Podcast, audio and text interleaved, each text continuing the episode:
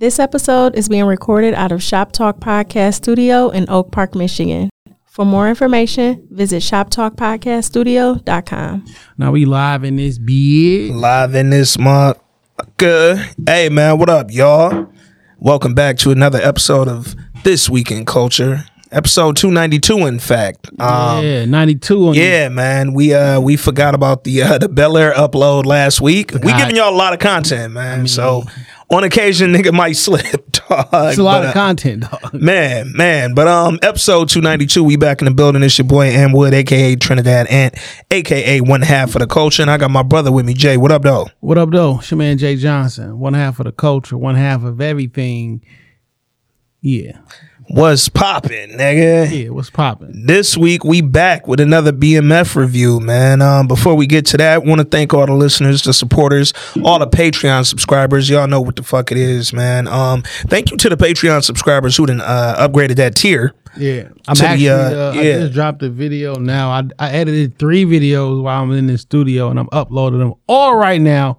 So, uh, Live in effect, man. Where y'all where y'all get this type of on the scene content, man? Nowhere else, dog. Um, hey, I figured out something about BMF this episode, man, or at least about this episode. I don't even know that I would say this was a bad episode. I don't know what story they're trying to tell us anymore, dog. yeah. Like they're all over the place, bro. These niggas go to Cleveland like it's Southfield. Like they make that little what's Cleveland like four hours? You know, I was thinking, man, when we was having a conversation before the mics turned on Uh-huh. about uh, Bel Air, Yeah, yeah. and, and different things. I think I re- I now think it's important for shows to pick an audience and like cater to that audience, or for them to. Com- I don't know if it's their job to communicate what type of audience we're looking for, or what the direction of the show is Yeah. or how serious the show is going to be. Like if I watch something like Mayor of Kingstown, I'm expecting this to be very close to real life. Yeah. Not real person, not Yeah. like, but I'm expecting it to be very, very close to real life. Nothing too TV ish Right, right, right. happen. Like you're not gonna fall off a fucking cliff and still make And it. live. You Yeah, yeah, me? yeah. And uh I think we just assumed it was gonna be a particular way and it impacts the quality of or it im- impacts what we watching. Well, here's the a thing kind of leading off that. We assumed it would be a particular way, but they also kind of started off that way with season one. Yeah. Um, they season one definitely had some, you know, moments or whatever, but it didn't feel so comical and, and just so unbelievable until season two. And then season two just went off the rails. And part of the reason I said that, I was having a conversation with somebody about it yesterday. It was asking me if I watch it. I'm like, well, you clearly don't listen to it. Um, Yeah.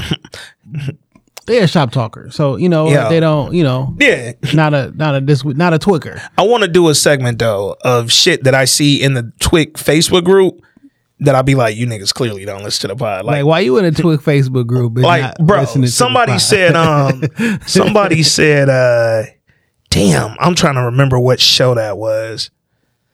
I don't think it was BM. It was something we for sure had predicted. Like Yeah. it was like we had predicted it episodes prior, and then I guess they got caught up on whatever the show was, and was like they they put the post in there.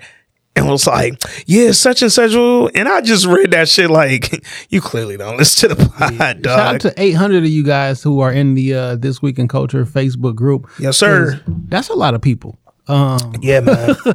that's why a lot of people on Facebook and inside of a particular Yeah, group. yeah. Communicating, man. Yeah, I, I I I appreciate that. But the reason I, I was having a conversation with somebody and they were talking about it, Mm-hmm. and it was like, "You don't think it's a good show?" And I was like, "No, right." but then I had to I had to like adjust it Yeah, because yeah. they're like I don't really think I don't really think about it like I don't, I'm not, like you way too serious with this shit. And I was like, you know what? You are absolutely right. Because everybody does not watch television like I watch TV, and everybody is not looking for some groundbreaking, earth shattering, the most dramatic acting, let me mm-hmm. lean in type of mm-hmm. shit. And I was like, you know what? I'm putting expectations On all this- you bitches. That's a big fact. I, I'm judging you because you think this shit great, but like you can still be entertained by this shit if Yeah. you if You know what I'm saying? Yeah. And I'm if, like, if right, that I- ain't what you went in yeah, for, I gotta just yeah. keep making sure of that. Now, for an example, we get a lot of people listen to the BMF reviews. Mm-hmm. You feel me? That who may not always tap into all of our other stuff other shit, yeah. because they looking for BMF. Yeah. like, so what if you you looking for a BMF to, a, a podcast about your favorite show and you find one and they shitting on the show the whole time? hey man, uh, tune in. tune in. That's the funny shit. Now, folks over in the Patreon, you know what I'm saying? Y'all know how we watch different shit, and Yeah. y'all probably like a little more in tune. I just gotta keep re- reminding myself that the way that I watch things or what I'm expecting from it cannot take away the entertainment factor from you. Facts. And one, girls don't be knowing about BMF. like we, I've done way too much BMF. Yeah, research. they have no well idea- before this show. I have no idea who these niggas are, what they operate. Like that's some Uh, nigga shit. You know what I'm You saying? know what's funny too? Um, even in that same vein, right? Like BMF, in a sense, does cater to the audience they know enjoys this bullshit. Yeah. Um, the stars audience. yeah, yeah. Hey, the stars, uh, Ghost, power, Power, ghost audience, they know that they catering to them. Um, but it's it's also like a weird spot for me and you, right? Because we have an audience. You know what I'm saying? And yeah, we do have an audience who does come looking for a BMF pod the same way we know most of our listeners come from, hey, I was looking for a snowfall pod and found y'all. But then it's like, damn, I can't change for I can't dumb down what I do for the BMF specific audience because what we do is for our overall audience, dog. Like the Twick family, yeah, they they expecting us to give a real review Yeah. of the shit based on how we review shows. Like, like um, uh, whenever the fuck we have some time, because I don't know when that might be with all this shit on. We're gonna talk at some point about Creed. We're gonna talk about uh, that Bruiser movie. Um, but when we get to Creed, I have some real honest fucking feedback that I'm gonna I give watch it yet. about. I, so I saw it yesterday, and I'm gonna just I'll I'll drop a bean now, and then I'm gonna I leave it don't know. there. I don't know. No, I- no, no, I, don't want you to. no, no, no. This is not. This I ain't don't no spoiler. But no, but if you t- if you if what if I interpret what you say is good or bad, it's gonna influence my how I think about the movie. I'm gonna just say they did a good job. Oh, okay. They just did a good job, bro. Okay. Um, and I I need because you know Michael B. Jordan directed this one. yeah. Um, Shout out to him for that, man. shout out to that. That's major. But looking at so Creed one and two, if there are people who haven't seen any of the series, um, because Shout out to Jenny. She texted me like, Yo, "Do I got to see one and two to watch three? a little bit, bit, not a lot. You can enjoy the movie. You can enjoy the movie, but You your emotional attachment to the character. yeah, may be it, it won't be there. Um, but we was with uh me and Shorty was with her cousins yesterday, and her cousin hadn't seen one and two. Her husband is like, I want to roll with y'all to see three, but she ain't seen one and two, so we need to go watch that first, so we can. And I was like, in boxing movies. Yeah. I wanted to tell him like, nigga, me and you can roll. We can, they can stay. But I was like, you know what? All right, fuck it. They got to do they they thing. But if you haven't seen one and two and you do want to watch them, they are on HBO Max. Um, I rewatched one last night after I saw three, just because I was in that vibe now, nigga. You know how Rocky be. I watched the first when we- when I heard about Creed three was coming. I Mm-hmm. went and watched the first two just to catch up Bro, on that my streaming app, and I was like, oh, it is here. the reason I don't think I connected to two as much as one and three, because three was really good and one was really good. Ryan Coogler directed one. Michael B. Jordan and Ryan Coogler's little brother directed and co-produced three. Two had nothing to do with them from a direction point of view. It was a completely different dude. And it was a black dude. It wasn't like, but I feel like the story he wanted to tell, because that was the Drago son one. That was the one that should have been like, ooh. I, and I actually liked the the, the movie. I didn't hate it. I definitely didn't hate it, but it felt like it felt off to me a little bit, dog. Like from what one had did. I can't tell you until after seeing three Yeah. if it felt off because there was only one before. So I feel like when you see three, you'll get what I'm saying enough. Where it's like again, this ain't a, two was still a good movie. It was enjoyable as shit, but it was like, oh, I like where Ryan Coogler and Michael B. Jordan do well together is I feel like they on the same page with the projects that they work on, and um, you could definitely tell that that Michael B. Jordan learned a lot from Ryan Coogler from a direction standpoint, Yeah. setting the tone, different like cameras, and it was it was a really good movie. I enjoyed it. I'm gonna probably see it again before whenever we do uh, decide we got some time to talk about it. But all that to say, we gonna be honest up here because when we do that Creed review, I'm gonna be honest about what I really thought, and I'm gonna say some shit that niggas probably don't fucking expect me to say. Um, I can't get up here on BMF and tell you some shit was like entertaining when it wasn't. You know what I'm saying? Because like this episode, a lot of shit happened, but it was, the shit. most. th- this episode, I didn't see anything in this episode that made that was totally unbelievable. I did. I'm gonna tell you right off the bat what I saw. that just probably because I was literally at the skating rink when I came home and watched BMF. Um, and then they go to the skating rink in the episode. Was you at Rollercade? No, no, we was at uh at Skate World out in Troy. Um, but how Lucille get this nigga Charles jacket out the locker and Charles wasn't there with her. I thought about that. that bothered my spirit because I because of what happened right with the jacket. Like yo, the receipt fell out and all that. It But there was uh, then I also chalked it up to there was a lot of stuff.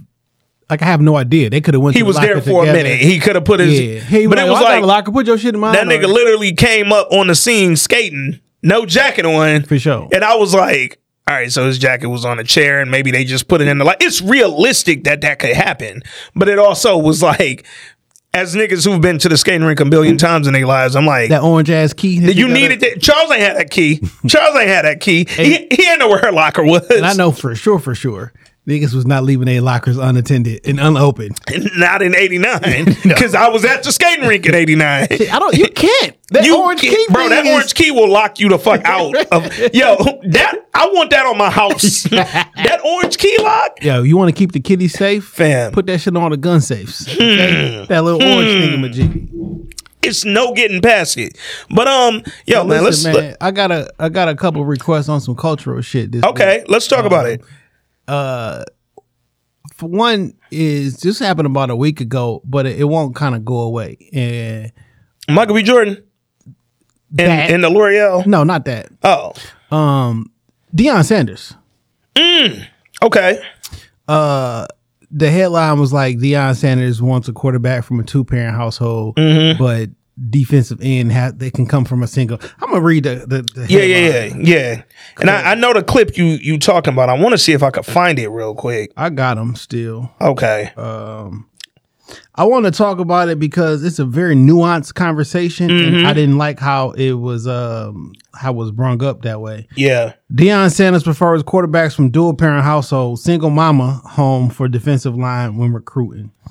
Um, I'm a, and if I'm not mistaken, I even have the audio of him breaking it down. Uh, so y'all can. Oh, let me turn this. Uh, so y'all can have an idea of that's what the headline says, and then how he explained it, and then the, the conversation That was happening. like right, that yeah. happened like afterwards.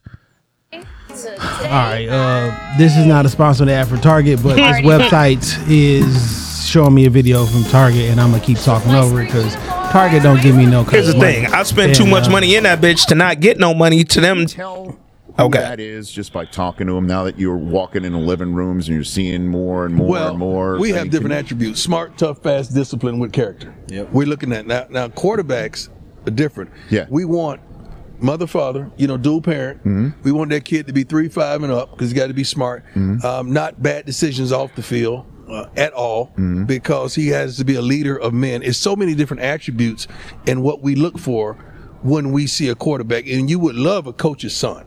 Somewhere that the coaches coached him, and I'm not going down my road. I see you smiling because I Why? know what you. I know I, I know who your I talking know who about- your quarterback is He's right talking now. about my son. I'm not- I didn't just build a template for my son, but that's what really we look for in quarterbacks. Different positions are different.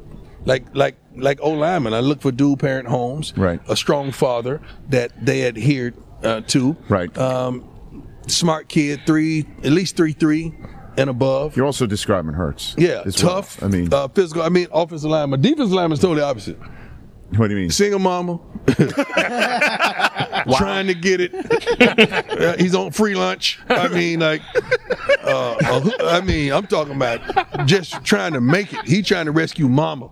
Like, mama barely made the flight. Trying to get out the mud. I, I, and I want him to just go get it. I, I, it's a whole different Yeah. attributes that you look for in different positions, and we have that stuff just chronicle. We know what we want, and we go get it. All right. Uh I enjoyed his him talking it better Mm-hmm. than I enjoyed the, The headline, headline. clips of him uh, uh, of portions of it. Yeah. Um, What are your thoughts when you just hear it? So when I heard that clip initially, Oh, and did you hear it or did you read it first? no, I heard it on Twitter first. I saw the clip on Twitter first, and then started seeing the headlines. You know, shit creep into your uh, your algorithm. When I first heard it, I said, "This is what every coach in America does." Like that was my. To your point about this being a nuanced conversation, right? I don't like having certain conversations with people who aren't enthusiasts of the to go at. Deion a couple times, and I've had a lot of people hit me back on it, like, "Yo, why are you trying to take a good black man down?" And I totally understand that because Deion is in a position that few black people ever get to, and he got to that position, and he out here sounding just like the whitest white man. What we need a black coach for in Division One, in FBS, or anywhere else, if you're gonna say the same stuff that the cats that are already there are saying, do the same things that they are already doing, and force all of us to stop and ask ourselves the question: If you don't want a quarterback from a single family home, why is your son, the product of a divorced marriage, your quarterback? It doesn't add up. It doesn't make sense. And the worst part about it is you out here blaming a bunch of kids and relegating them to one place in their lives because of something their parents did. Something that they got no control over. To make Rich Eisen laugh? And look, I go on Rich Eisen's show. I try to make him laugh every time I go on there. But I ain't going to embarrass myself to do it, and I'm sure not going to embarrass anybody else in the process. I had to go at Deion a couple times. Well, mommy, uh, you've embarrassed yourself a few times that I can think of Mad. of, and you've embarrassed myself uh, on, on behalf of you. so don't tell me about what you won't do. Okay. Yo, you've embarrassed myself is funny as fuck, dog. um, our reason I thought this was a nuanced conversation is because I don't like takes like this. Uh, and I don't like people who work for all white corporations act like they mad at all white people because you do not, my G. Yeah. Yeah. Um, one of the things I'm not a fan of is yo, we don't need another black coach saying what all these white coaches say. Here's the thing, the white coaches won't say that. This is how they recruit. And if you know fucking football, you know this is how they recruit. They won't own it. Deion is owning what the fuck happens across all of the NCAA, bro. Like from, but I, I had the same stance when he left Jackson State to take the job at Colorado. Oh, he didn't tell them kids nothing. All them kids he recruited. Fam, every white coach that has ever coached fucking uh, D1 sports has done that exact same thing.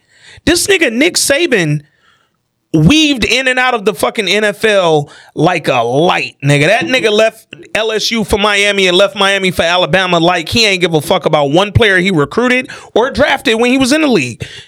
Cause they don't. This shit is a business. These niggas is trying to make money. And nope, you, there's And a lot of shit you shouldn't do for money. Hey, peep this. Them motherfucking coaches care about them kids because you don't never see that conversation. We got to see it with Deion. yeah, He again, more shit than white coaches won't say. He up. No, I'm saying he Yeah. uploaded the footage Yeah. before before I, t- I talked to my. I talked to my I- students before y'all ever knew. My players knew this before this ever went public. Yeah. So we also going to are we going to act like well, one thing I want to clarify. He said a dual parent home. Mm-hmm. He didn't say Uh, your biological mother and your biological father because as he threw that mm-hmm. Yeah. shot at Deion, Yeah. Deion is not with the mother of that child, but he he got been a whole married and have a whole nother family, the Yep. whole nine yards. So that was an unnecessary. That he been with for years, bro. That was an unnecessary shot. Mm-hmm. Uh, he also said, ideally, we look for a quarterback who is a coach's son. I mean, there's particular reasons why I'm saying that is because if you have structure and you can take it, and you got to be a leader of men the whole 9 Mm-hmm. yards. But are we gonna sit here and act as if there is no difference between a person raised in a dual family home than a single parent home? Are My we gonna- money is. are we gonna act like that's not the truth? I'm talking about emotionally, Mm-hmm. physically, financially, uh, prison like every m- metric that you can measure says there is a difference there. Does that mean every single person? No, we're gonna act like that's not there. And if I, if for coaches, white, Mexican, Indian, mix or otherwise, if I see thousands upon thousands of kids every year and I see what patterns happen in different things. You're going to tell me my my experience is not valid? Yeah. I got to do. So what you're trying to do is the whole situation where you want the equality of outcome. I'll give the equality of opportunity, but you cannot change The outcome. the outcome. Yeah. If the, the outcome is the outcome. yeah. Like I'll, I'll I'll sit down with a whole bunch of people, but when I see, oh, this motherfucker do what he want to, That's it. and when he talking about the single, the defensive lineman, Yeah. I need a dog because I'm trying to get my mom out the hood. That's a Mm-hmm. different mentality. Fam. That's also again going back to It's just a joke, but it's halfway. It's halfway jokey, but I'm serious. and again, it's what every motherfucking most black athletes that is their mentality and that is their situation. It's just a fact. Like it's a socio-economical fact. It ain't a fucking like oh Deion's out there pandering to the white people and trying to make Rich Eisen laugh. No, nigga. Bro, what you think when when again I'm gonna use Nick Saban just as an example, the greatest fucking college coach of all time.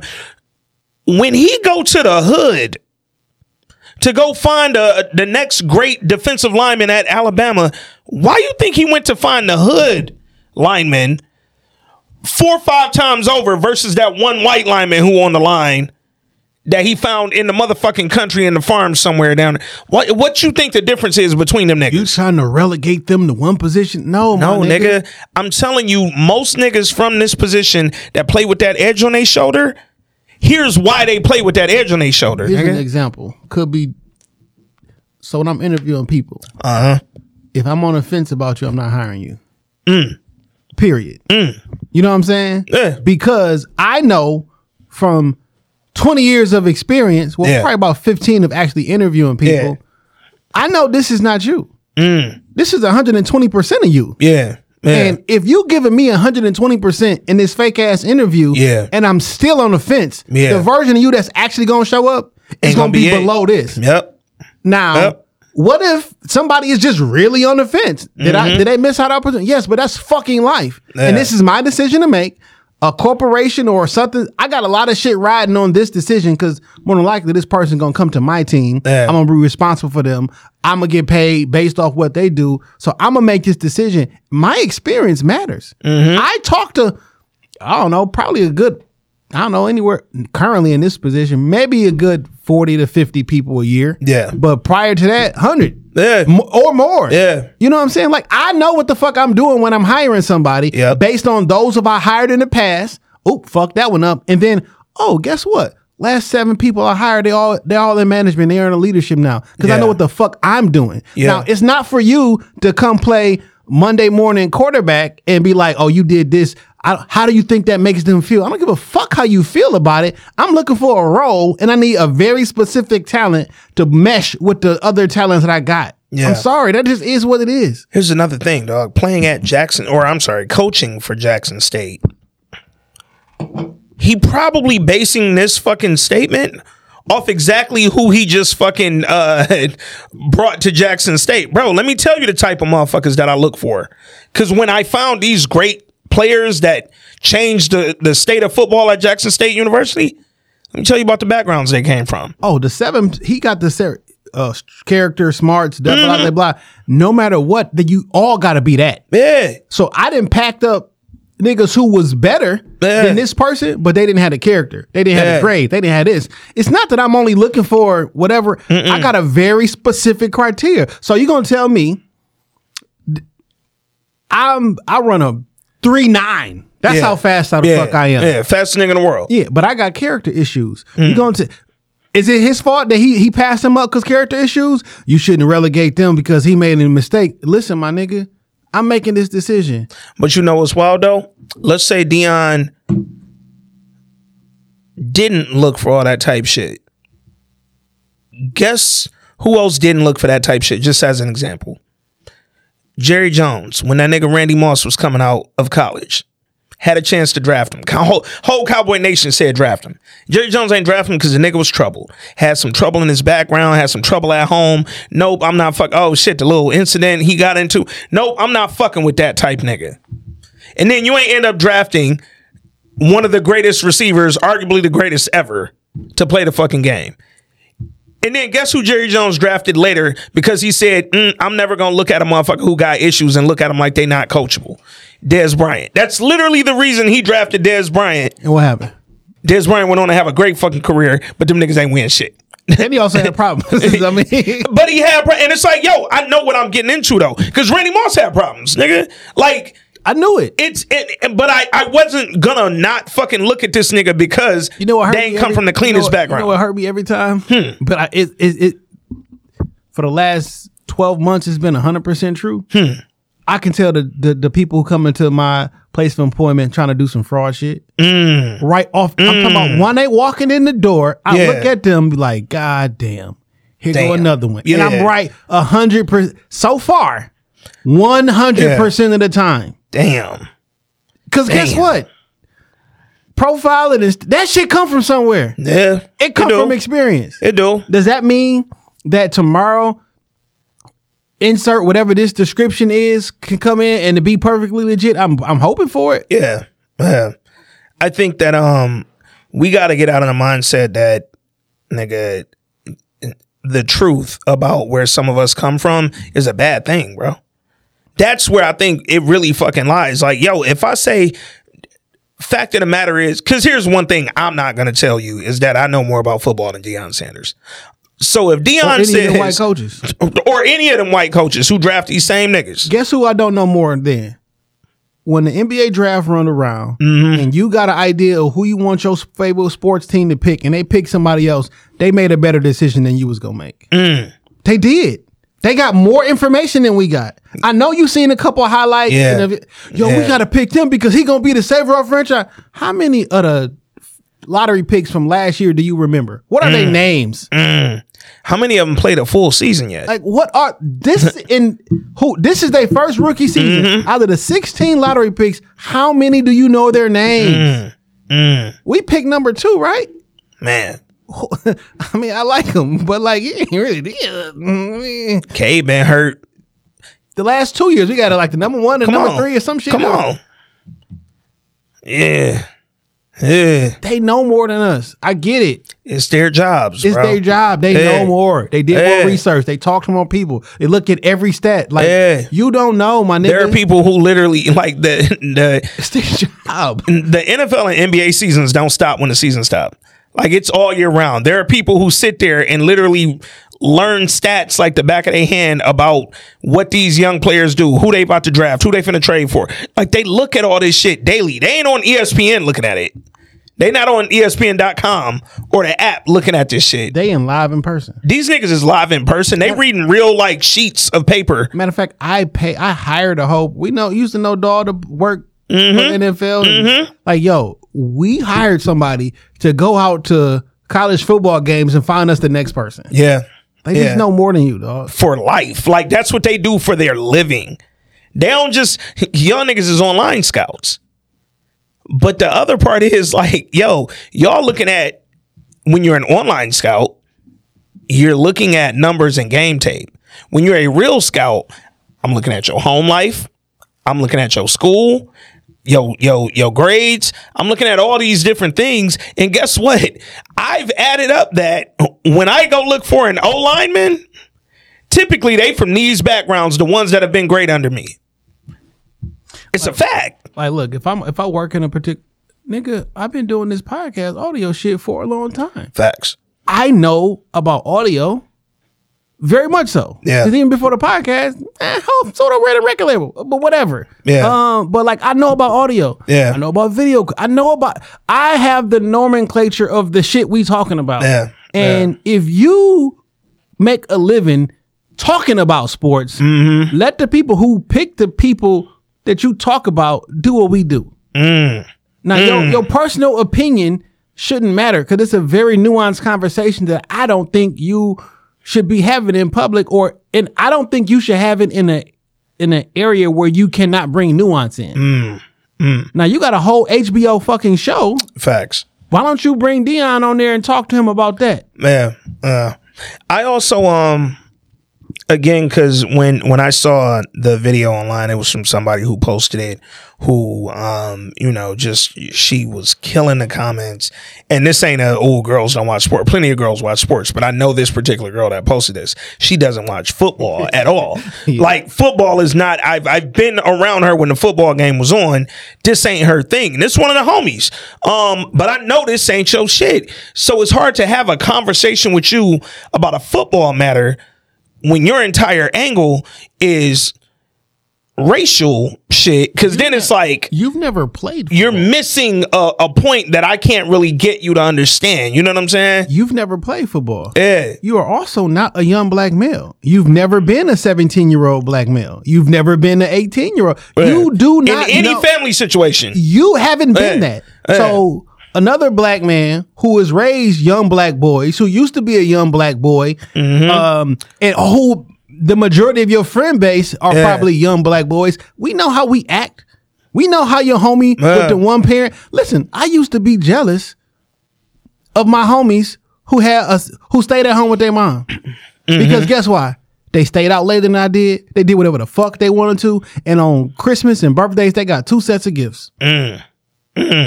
You know what I'm saying? So when I used to get in trouble for trying to hang out a little bit later, because I was Yeah. trying to, Yeah. but guess where their mama was at? At Work. work. it's a whole different thing It's a it? whole cycle, yeah and it, there is there is less discipline there. yeah Because how can you discipline me when you ain't here? yep I'm not saying I don't respect you. Don't they don't respect their parents when they in front of them? Hell yeah. Yeah. But you don't even know that your son wasn't home. Yeah. And it's I I don't know, man. I, I just in general, man, because I after um after seeing the internet last night after the uh the Chris Rock Netflix live thing, Oh my God. um I I just kind of determined in general, bro. Social media and and the floodgates that it's opened up with people's opinion. Don't nobody like nothing no more. Nothing will ever be good no more. Now, no nigga, legendary, historically great comedians That ain't funny. ain't funny at all. Never been funny. Never actually. been funny to me. Yo, that was my favorite shit I was seeing last night. This nigga ain't never been funny. Well, how old are you? Bro, this nigga has more HBO stand up specials than any But comic. how old are you though? no, niggas our age. Because like They was there. one, well, you didn't live through the nineties. Yeah, you wasn't yeah. even. I hate to say you went outside. You went outside. Eh, you wasn't outside, but the, the niggas that was outside that I was seeing, yo, that nigga ain't never been funny. I'm like, bro, you don't get five HBO specials and you never been funny. I seen a nigga, young lady, Yeah. say never liked the his stand up. Always thought he was funnier in TV shows and movies. I, Oh, you don't know Chris Rock. I've hated all this movie Because if it wasn't uh, Pookie or Boomerang, I've hated them all. most Chris Rock movies ain't been what Chris Rock is great for. No, now, I did like the joint where uh, with him and Bernie Mac played. He played the president or some shit like that. Oh yeah, yeah, yeah. And uh, I liked. uh I think I love my wife. I actually think that's his best movie. yeah, I think that was. Um, like by far to me, that's his best movie. Like his movie, like directed, written, all that. Um, but I'm looking at these comments, dog, and I'm like, bro, not that I need to give a fucking Chris Rock like list of acc- accolades, but I'm like, Chris Rock got three Grammys and four Emmys, dog. Chris Rock got five HBO specials, dog. Chris Rock had the Chris Rock show on HBO. Fam, You- I know y'all didn't Fam. watch that Chris Rock show. It birthed some of the people that y'all love now. fam, Wanda Sykes and Louis C.K. are literally from the Chris Rock brainchild, bro. Um, But you, but you know what? You don't have to like. it. no, no, no. And that's here's the thing, right? Comedy is is always going to be subjective. You don't have to think he's funny, or it may not be your style of comedy. But don't sit here and tell me, yo, he ain't never been funny ever. You don't like How? To quote the great Ryan Montgomery, aka Royce the Five Nine, Mm-hmm. you don't get a chance to disrespect what you don't listen to. Come on, come You on. don't know. because here was my thing, right? So some of the some of the he ain't never been funny, folks. Y'all sat there and watched it to say I ain't never thought he was funny. Why you watched it? Because you're a hater, bro. You wanted to join in the conversation. like you just wanted to be a part of something so you could hate on it and say like, "Oh, I'm hating because I watched it and it wasn't funny." But if you never thought it was funny, why you subject yourself to that? so peep this, and this is not an unnecessary shot. Okay, I ain't never sat through an entire Mo'Nique special. that shit it wasn't funny to me. I cut that shit off 10, 15 minutes in. It just is what it is. Certain shit I'll be like, eh, not coming back. fam. It's It's a lot of comedy specials. I was like, mm. I don't think I've ever sat through an entire Mo'Nique nothing. I used Comedy. to watch the Parkers though. no, I turned that off more than I turned off anything. Oh, I, I, I used to watch the Parkers. I mean, hated the Parkers. for sure. That might be in my top three most hated fucking sitcoms. I hated the Parkers. it might be top to three for real. Parkers, Um, no, because it had. I mean, it wasn't like specifically because I want to hear her say, "Please don't Oglevee." Mm. so here's the thing. Off top, dude that played Professor Oglevee to me is the second worst actor in the fucking world. Uncle Frank is first from Moesha. I Um, got let up on Uncle Frank. no, Uncle Frank is the worst actor. Niggas be like, oh, he was the worst dad. I don't give a fuck about his parenting on the show. That nigga couldn't act. he wasn't the worst dad. Nigga was fine to me. I don't care. I don't know. What. Nigga owned a car lot, a car dealership. He wasn't raising me. I was fine. And then he had his child that he found out was his and Yeah. brought him in with his actual family like Hey, a real man supposed to. Great to. father, horrible actor, nigga. Um, but Professor Oglevee is literally one of the worst actors in the fucking world. I hate dude that plays him, dog. That nigga's never been able to act to me in anything. So off top, I probably was never gonna be a fan of the Parkers. But off topper, I just ain't never really thought Mo'Nique was that funny, dog. I love Sommore great stand-up special on Netflix, by the way, if y'all have time to go watch that. Moore is a great talent, and she's even a better person. Bro, bro, bro. Real life, she's really like a, a, a great person. And Sommore still tours 340 days a year. Big facts. Like, bro, I've been a millionaire since before you niggas was born, and I'm never gonna let up. Cause, uh, bro, Sommore just getting a Netflix special this late into her career. I just found out that people didn't know that her and the brat was no her and um Nia Long. Nia Long Yeah, yeah. uh, sister. Yeah. Yeah. I ain't realized niggas ain't know that. I started seeing that circulate again around uh when Best Man came out, the show. And I was like, damn, I ain't realized people weren't aware. I'm also older. than you. we been outside, bro. We've been outside, man. Um, but no, dog. I I feel like people's opinions these days, man. No comedian is funny. Niggas, oh, Kevin Hart ain't never been funny. Bro, how? how? Like, do y'all understand how people have to get into these positions? Like you gotta stop. Fam, Like, you, like in real life, you have to stop. this nigga is the single most successful stand-up tour ever. Why do you think people keep buying these tickets? Fam. I've been to these shows. Come on. they're legitimately sold out. My nigga. How many times have you sold out LCA? So How many times have you sold out the Palace here's my favorite thing. or And I, Stadium? I started to blast a nigga on Facebook, but I didn't want it to come off as personal as it would have looked Yeah. if I had done this. So I saw a nigga last night say Chris Rock ain't never been funny. That was his exact Facebook post. I literally screenshot and then I said I'm not gonna post this because I don't want to. When Chris Rock was here in September last year, that nigga said I was just there. he said I was there too. He literally posted on Facebook, just saw Chris Rock. Wow, what a show. And last night he said Chris Rock ain't never been funny. Same nigga. You know what's so funny? is the same nigga. Yo, I, I legit. So listen, um, the person I had went to see Chris Rock with, I actually watched the Chris Rock special. With. Mm-hmm. Yeah. She's like, you know, I don't think he's funny. I'm like, nigga, we went to the show, and Bro. you said, Bro, bro. I said, yo, I heard you laugh. I thought you, she, but you know, granted, you like, uh, she, she wasn't a big fan Yeah, prior yeah. to, but when I asked, her, like, no, it was a cool show, but. That last ten minutes was different. okay, it, it was different from the version I heard. now, now, Hey. as niggas who was there, because we was at the same show. Yeah. and he turned up. He went. He turned up. So look, and it was funny because I remember telling people, um, when I left the show, I said, "Yo, he only spent like four five minutes on that Jaden Will shit." and I happened to go to the bathroom while he was when going- he hit, Yeah. because it, it came so late in the, bro. Chris Rock turned the stove up on that on that Jaden Will shit yesterday. Yo. So here's another thing too. Um, I don't know if if it was because I know it was billed as like the first live it was Netflix legitimately live too. but Friday, I started seeing the joke circulate about the concussion, uh, or I'm sorry, the emancipation Side shit. note, So I'm like, I don't Friday. I saw that too. I was I was in the car. Yeah, and, uh, yeah. Angela Yee's radio show was on, Yeah, and um, she wrote. Well, she said all of them. yeah, She was like, "We're not going to play the audio because we want to mess up the joke," but then told me all of the jokes. yeah, and I'm like, "Why would you do that to comedians?" yeah, and yeah. that, that you've had on the show. Like I, to say you can't you if by telling a joke you will ruin a joke, and then continue Yeah. to tell me all the jokes. I don't like that. It's um also Angela Yee's uh, radio show. Is yeah. Angela say uh wasn't no women at the Breakfast Club. like DJ Envy said, yo, that's literally a lie. like it was mad women on staff. Like I know Taylor was there for sure. I know she was there for sure. Okay, she was in all the yo, videos. yo, Like, but my favorite part was and the um, other girl that Charlamagne called Yeah, his, uh, his niece. Like Uh, nigga, she was always there. Damn, there were so many women in the background. Their producers were women. Like it was other women there. DJ Envy was like, "Yo, that's really cap." like he was shocked, nigga. Um, but then hold up. What's funny? She doubled down on that shit. I know I saved this. Hold on, because Angela Yee was like, she said it wasn't no women on the shit. Whoa, whoa, whoa, whoa, whoa. Um, DJ Envy said it was cap. Lil Mama called her out. Lil Mama said, "Yo."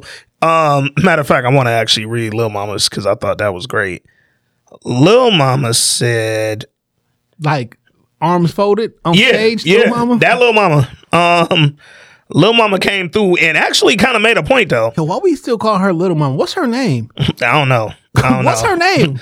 Uh, uh, Shad Moss. no, in real life, what's Little Mama name? Why come she? Ne- how come we don't never know? uh, what's her name? So Little Mama said, "Oh please, she was up there playing foul games too. She has helped make multiple women of color, especially, feel like the only woman in that room numerous times." Hashtag rock throwing hand hiding bitch.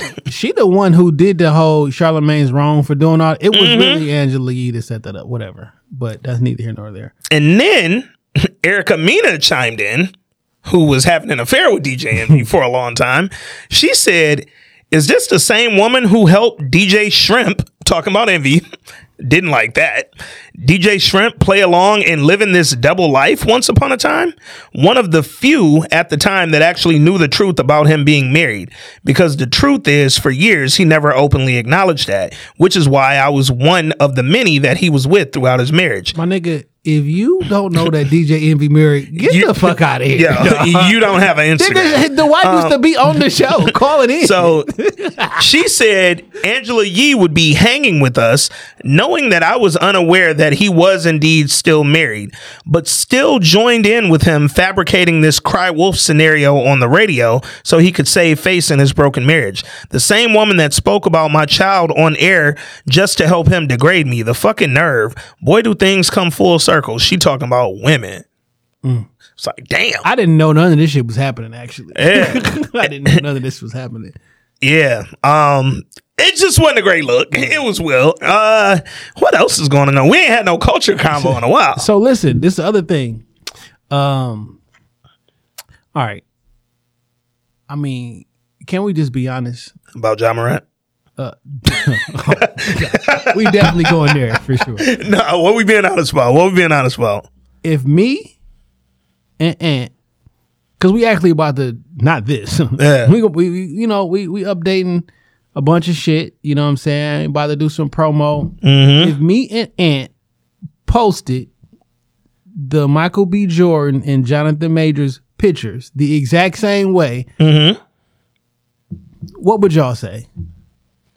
How what would you what would you like what what would the emotion invoke? You feel me? Yeah. Um, I also I I, I feel that we not being real and we being disingenuous when we say particular art pieces evoke an emotion. Yeah. and it's not fair to me Yeah. for you to look at an art piece and then tell the person who looked at the art piece How that you're not it. able to interpret what you because photography is 100% art. art. Facts. You feel me? Facts. Like you can't show me a painting and then tell me how I can feel about the painting. Yeah. You know what I'm saying? Yeah. Unless the the the photographer or the artist, Yeah. not the the subject in the frame, Yeah. but the artist tells me what this is and blah blah blah. You can't tell me how I feel Yeah. about something. If I But sit here like I have on this pod before and tell y'all that the Mona Lisa is the most overrated fucking painting ever, and then nine billion people tell me, nigga, this is one of the greatest artworks in history.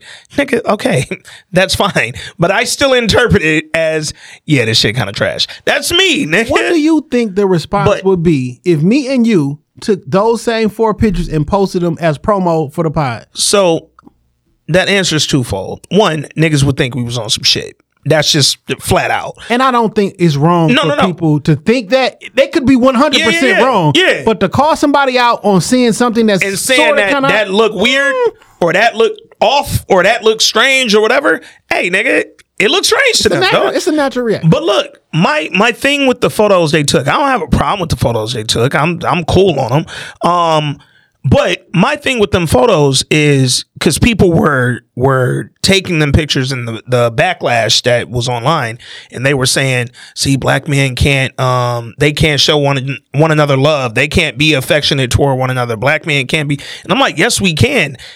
I didn't need them to pose for photos. Who said this to- was this was this was trying to show? also, that y'all are grabbing that and saying that's what the fuck this was trying to show. But I'm like, also a week after Jonathan Majors had other photos, like those two teams go together. what was wild is them other photos. I saw the exact. Yo, I want to start a whole segment where I just call out hypocrites online because I saw with them other photos, literally that whole photo shoot, a couple women.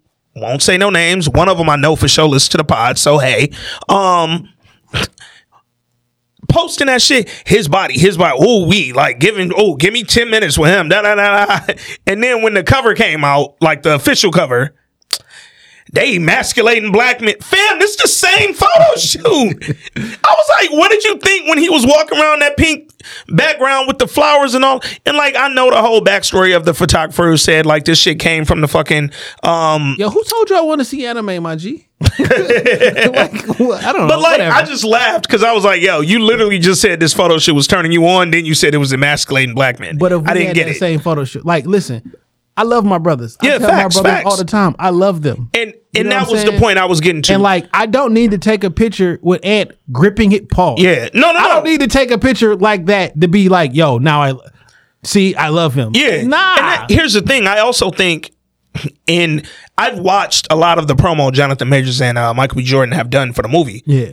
They've shown each other love in so many natural ways, like during these interviews. Like, One of these promos, dog. I just watched the other day, man. Yeah. This shit was so good. dog. Yeah. They uh Jonathan made they had his acting coach from college Yep, uh, come yep, through. He yep. was in there boo hooing. no, nigga, I literally have that video saved I'm right like, now, I'm up there dog. just smiling the whole time. bro. Like, and that's the thing. Like, don't sit up here and tell me that me not liking that photo says that oh, I black men can't be vulnerable because other black men. No, nigga. First of all, black men's vulnerability and black men showing one another love is emasculated and turned into some sexualized shit by y'all. And y'all know who I'm talking about. you know what's also interesting? Ladies, You know what's also interesting? Hmm. I am saying this just to make a point. Mm-hmm. This is not my personal opinion. I just find it interesting. Mm-hmm. What if them two brothers was gay? Mm. Right? Isn't it okay for them to be that? man, Right. man. If Man. they were, isn't it okay for, for them to be that? And is it okay for you to say, hey, this picture looks like that and everything still be fine? Yeah. But when they say it looks like that and then you give backlash, that kind of tells me you don't believe it's okay to be that. Yeah. Because how come it can't be Yeah. just be that? That's fine, right? It Well- could be it could be that. You already know and you that, do not um, know. Like it could be that, it could not be. And either way, it's fine, correct? so we know, and again, this is fact, not fiction, and y'all niggas ain't finna sit up here in front of me. Um, women have unfortunately done a really fucked up job at weaponizing homosexuality among black men. To the point that we say things like pause and hold on and all because literally no, I don't. I be in them comments, dog. I see them. I read them thoroughly. All two thousand of the motherfuckers. It be the women like there's some gay shit. What is this? Da, da, da. And it's like, bro, this just me and my man. Like we just we was hugged up for the picture. Like it's my nigga, dog. But it's like, nope, you gay. You, and it's like, damn, nigga, I mean, you can't take a doggy bag home. like it's nigga. shout out to this week in culture Facebook. We have a running list It's like 14 items on the list. of shit that black men cannot do. this nigga paying his bills on. This nigga got his bills on auto pay. He gay, Bro, I saw some shit on Twitter the other day. I meant to fucking screenshot it and put it in the Facebook group. It said, at this beach with my nigga. No, he didn't just dive in the water. This nigga can swim. This nigga dove in the water. Like, bro. And it's like, but it's like, we we don't, and again, I I, I love black women. I, I really do. And I know that in a lot of instances, y'all are our only fucking backbone. Y'all are our only lifeline. Y'all are our biggest supporters. But goddamn, sometimes online it genuinely don't feel like that, bro. And like in the case with with with like the Jonathan Majors again, the Ebony uh magazine cover, it was like, yo, I saw people explaining like the whole little anime piece, and I literally saw one girl who wrote a status about how um, they were emasculating black men and blah blah blah. Somebody was like, "Yo, this is from the photographer's favorite uh, anime." Um, they put the picture up of the dude that he was kind of dressing him after. she literally wrote, "I don't care," I don't care either. Be honest, and it was like, was just funny to me like the because anime it's like, niggas still look gay. like is that not the truth? Like the nigga got on pink feathers and and, Dog. and, and ballerina shoes and shit. but I laugh because I'm like, yo, it's no way. Like, if you But do some you shit that's suspect, What's so funny is there's no way to de-gay you if in their mind. something gay, like ain't being gay okay? It is to me. Like, live your life, bro. Nigga, these things are. But again, it's straight ass weaponized, niggas. bro. It's yo, this week, uh, the, the San- Santana nigga say, yo, men shouldn't be smoking hookah. That's for the gays. yeah. Yo, I saw that blow up, I'm like, yo, and then Charlamagne Get posted your- a picture like- of Envy smoking. yo, get that straight shit off my timeline. And it was like, yo, what was funny when he said men shouldn't be smoking hookah? That shit gay. I'm like, damn, this from somebody gay. Yeah, like, Like, I smoke I was like, damn. Well, I don't smoke hookah. Yeah, no, I think hookah is the worst thing you niggas still do, and I don't know how it's still like a thing outside of Atlanta and New York because they just do the shit normal. Drive around with hookah cups in their car, like Bro, like you go to niggas' homes and it's the hookah lounge. They shit smell like blue smoke. It's like, bro, this is wild. yeah, it is wild. But Culture been going crazy this week. man, dog, the culture been out of fucking control. Let's talk about your man Ja, dog. Um, Ja Morant. So earlier in the week, he had a week, boy. Woo, that nigga had a week. Earlier in the week, um, it came out publicly that Ja Morant had two different instances last summer that were four days apart. One in the mall and one at a basketball court. Man, Crestwood High School. you went to Crestwood. That's a private school, Ja. Um last week it came out and his father front too. T. Yeah. Sorry. You ain't never fuck with T. I knew that shit wasn't right, dog. I knew that shit wasn't right. Here's the thing. I don't Nigga know that I like sick. any nigga that look like Usher, nigga. Look, that nigga could be seen whispering in another nigga ear after every game. Whole time you need to be whispering to your son, nigga. Mm. Talk to your son. Talk to these Yo, niggas. Big Gerald, that's the way you talk to your son. Favorite bar in the world. You nigga. feel me? That is no the, wait. yo. Hey, yo, Big Gerald. yes, sir. Yes, sir. Why That's he call him out? Why he? Why did he respond, nigga? That nigga said, "Yes, sir." That's, the, way, you talk, to your son. Yo, somebody go get. I'm always the nigga in the uh, white tee that turn around like, "Oh." somebody go get Bird, nigga. Yo, man. Talk to Um, John Morant. Go talk to T Morant. that was such a. Oh my god. Um. Yo, so uh, it came out earlier last week that John Morant had two instances last June, June of 22. Um, one time with a mall security guard uh, who said he threatened him. Um, and then another one with a, a young 17 year old boy who he was hooping with, who said he punched him 12 to 15 times and then pulled a gun. You say And- that's your big homie. Why you always with the lil nigga? Man. And then a few days later, with these charges and accusations against him, John Morant goes to the strip club and thought it was a good idea to go live shirtless, waving his gun around. Shirtless with men. Shirtless with men, not with Women the should be dancers. topless, not you. If you're topless, be topless with the women. You're in the corner with your men's in them. But it's okay for men to be show affection too.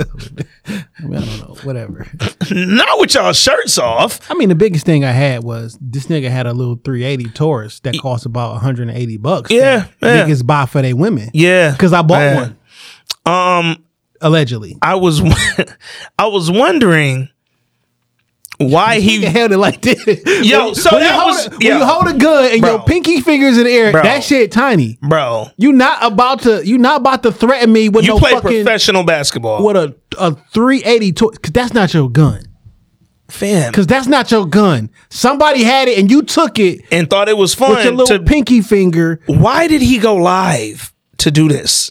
Yo, I see somebody say Dur- Ja Durant gonna be the first one in history to uh to do an NBA draft out of the league. Yeah, Like, yeah. I seen niggas saying that shit too, dog. Like you went live to show this gun and show this time, but specifically days after you just got accusations of assault with a gun. And weeks after you were in a car with people Mm-hmm. who took the rap for you, uh, who took the rap, shooting a shining a red dot laser at Yeah. a team bus, Yeah, yeah, and you online talking about you can get these hollows. yeah. And I, oh my it- god. or he told told Shannon Sharpe, "Y'all gonna let him live today, fam. You not a gangster, yeah, yeah. Jamel."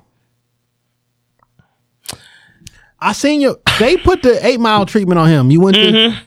to like, and your father plaid shirt tucked in, family Yeah. man too. When did you become the old? When did you become unk with the liquor bottle or the the cup being super duper cool? I know. Uh, I, I I know it when I see it, and I ain't Yeah. never liked it, and I know why I don't like it now. Yeah. I I have a real problem with um with uh people who aren't from that world the hood shit the even if you if you if you from the hood but you weren't involved like that's just where you lived right I live there. This is what it is. fam you lived there but you wasn't in those streets. My nigga you've you've played you played in the exact same AAU circuit as Zion Williams or Williamson. Um y'all grew up together same town different high schools. Um Zion ain't out here holding no guns in the strip club with the with the whoops going on. Bro cuz y'all not from that that ain't what you do You can't put a switch on a Taurus. I tell you, the switch is literally bigger than the Taurus. Mm, the You pinky fingered that motherfucker. fam I don't like so you remember might back in the day 32. You remember back in the day. Detroit shit. The all hated Southfield nigga.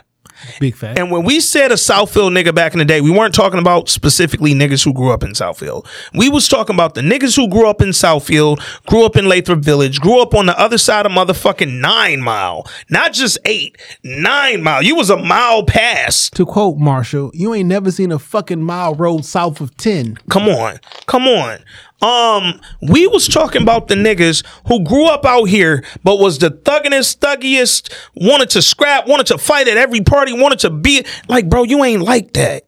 You ain't built like that. And what's so what's fucked up is like your parents garnering up enough money and success for them to move you to um, a different area so you don't have So you to don't have to. Come on, man. Come on, man. I remember. Everybody- Um, I hate this term. You want generational wealth, but I don't want the same shit. From, Come on, dog. And like I, I have a real problem with people in general who make it out. Cause yo, we we review Mayor of Kingstown. We talk about Iris. We talk about the fact that she had made it out of that situation with Milo, right? Got out, got protected, got safe. You was good, and then turned around and walked on her own back into it. That shit is called motherfucking Stockholm syndrome. You niggas who ain't from that or who get out of that early enough that you never have to go back choose to walk your way back into these fucking situations and then you wonder why bad shit happened. Ja, you walking around with guns, you beating people up allegedly, you pulling straps on beating niggas. up children. Come, a 17 year old at a basketball game? Ja, you a pro player. Damn, Lala. It's Leave the kids alone. Jaja. Leave the kids alone, Jaja. Jaja Anthony. Dog. Like- why, why was why was why was Lala naked this week? Like, Yo. do y'all respect Yo. her or not as No, an they don't. actress? No, they like, don't. at- No, they don't. I know we make fun of it, but like, No, they all don't. right, I need her. I need y'all to I let think her 50 keep her Cent clothes has on. officially said, I'm typecasting you. And everybody else who worked with her in Hollywood has said, I'm following suit.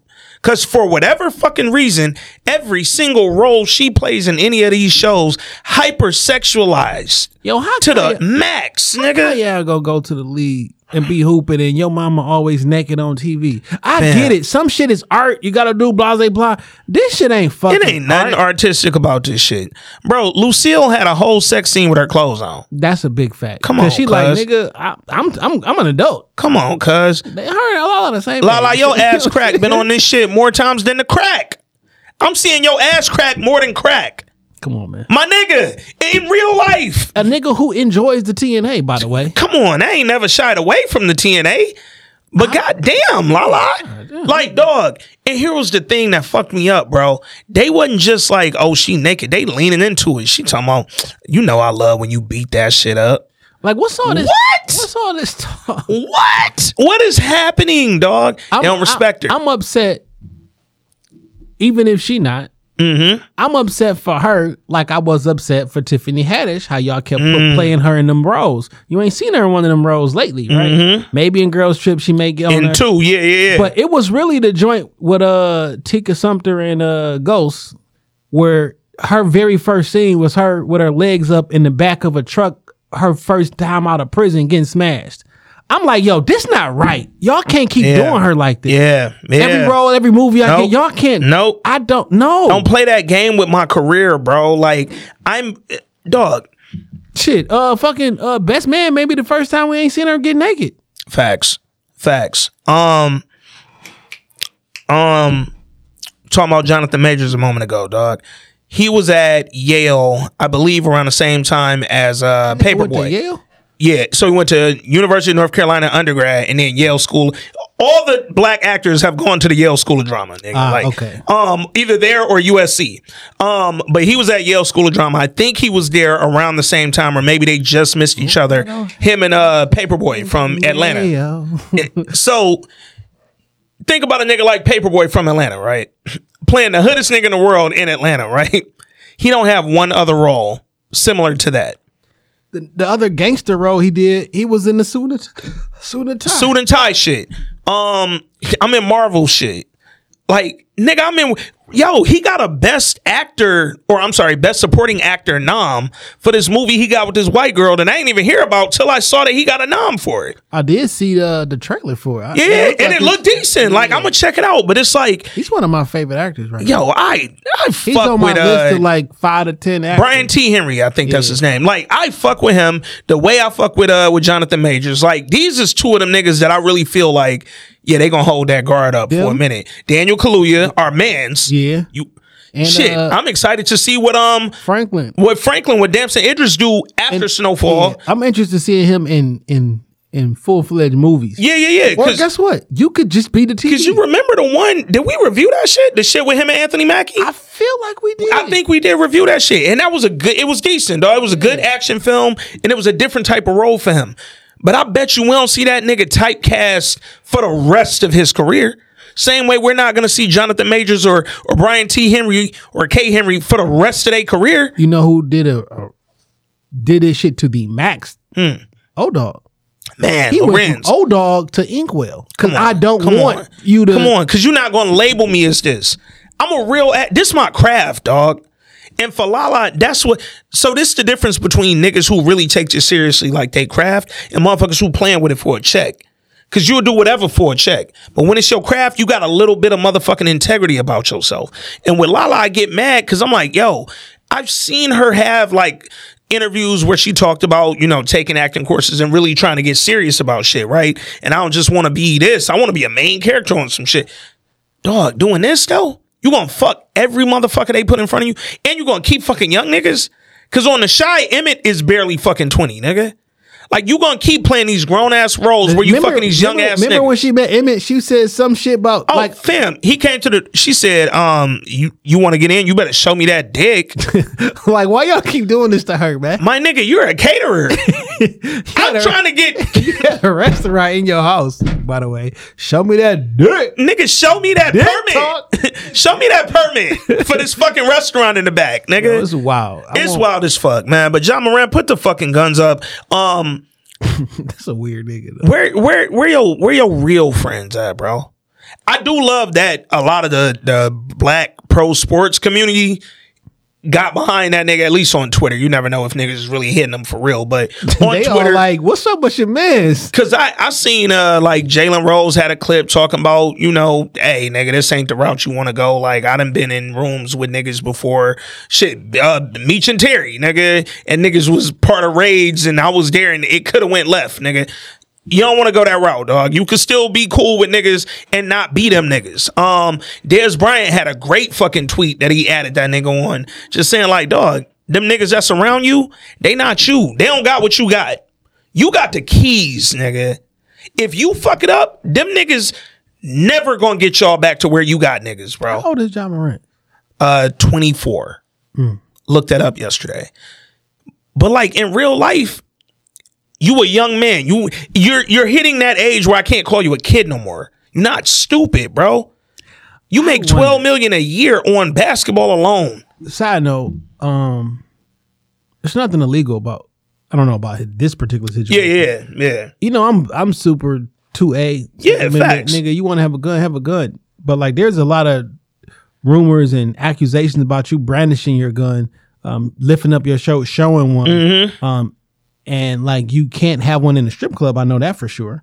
Um, oh, that's a private business unless they gave you permission. Like you, first off, no, you can't have it in a strip club because Yeah. of the alcohol there. Like, yo, fam, you just gotta just gotta be a little bit smarter with your decision making. Yeah.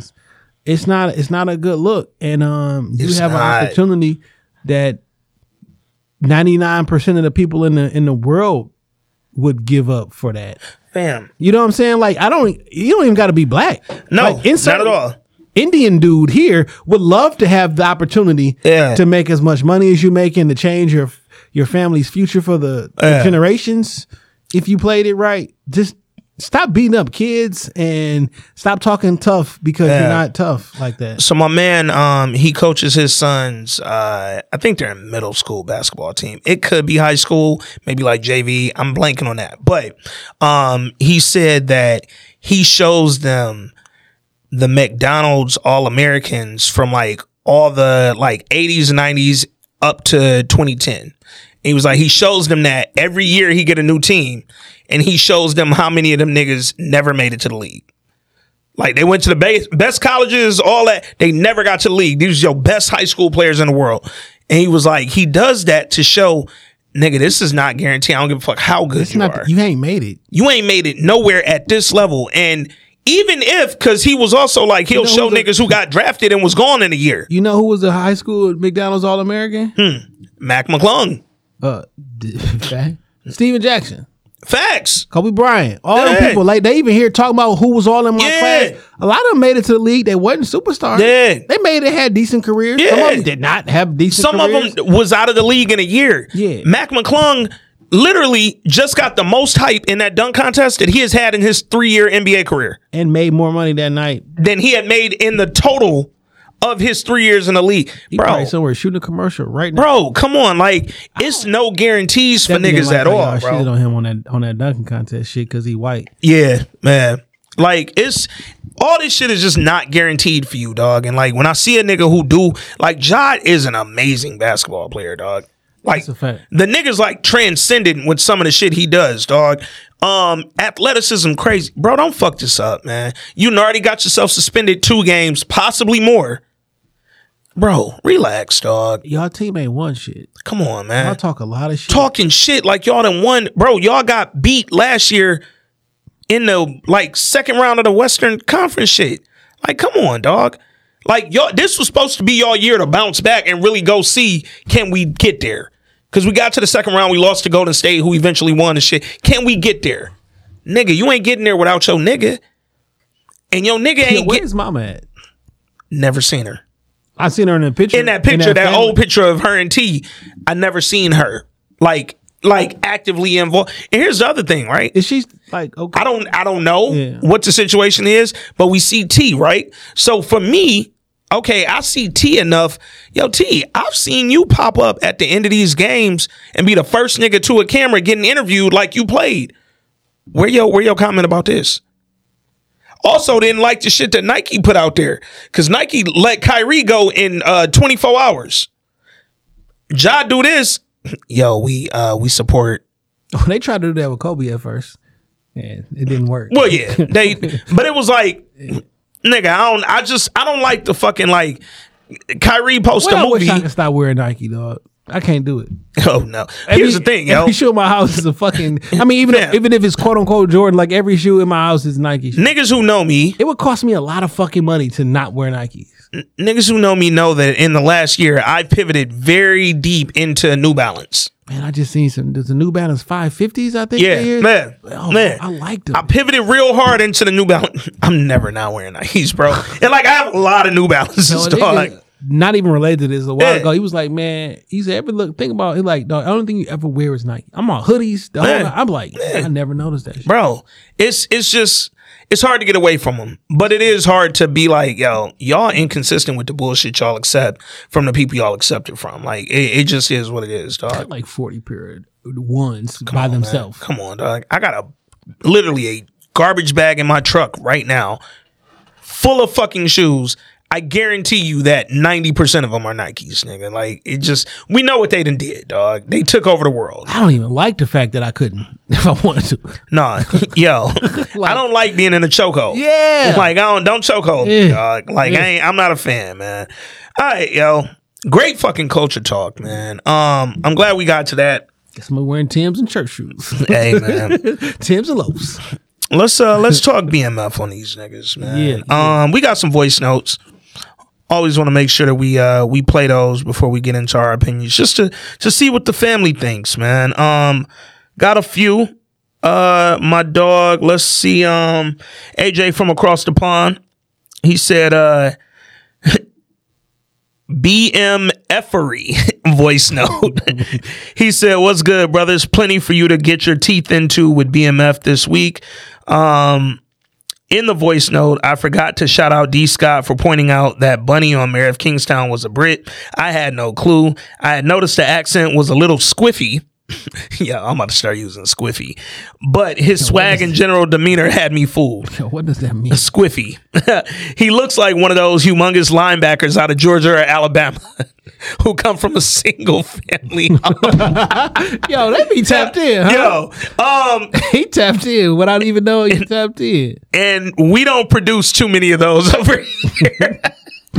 Peace and blessings until next time. All right, let's see what the voice note said, man. Yo, uh, what?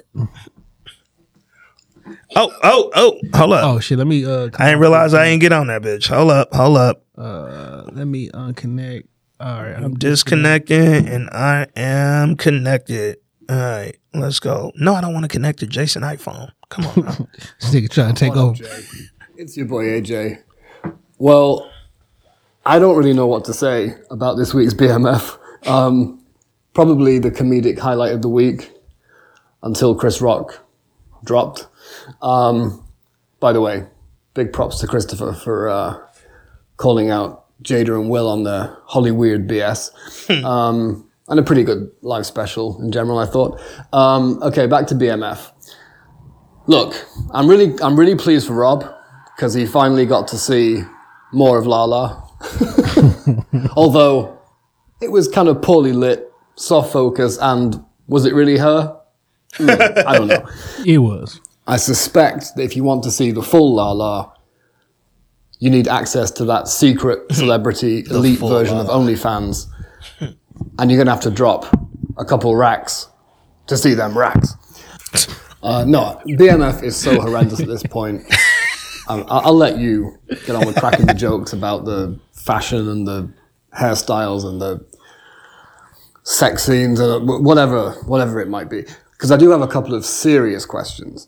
Um, firstly, how involved do you think 50 Cent really is at this point?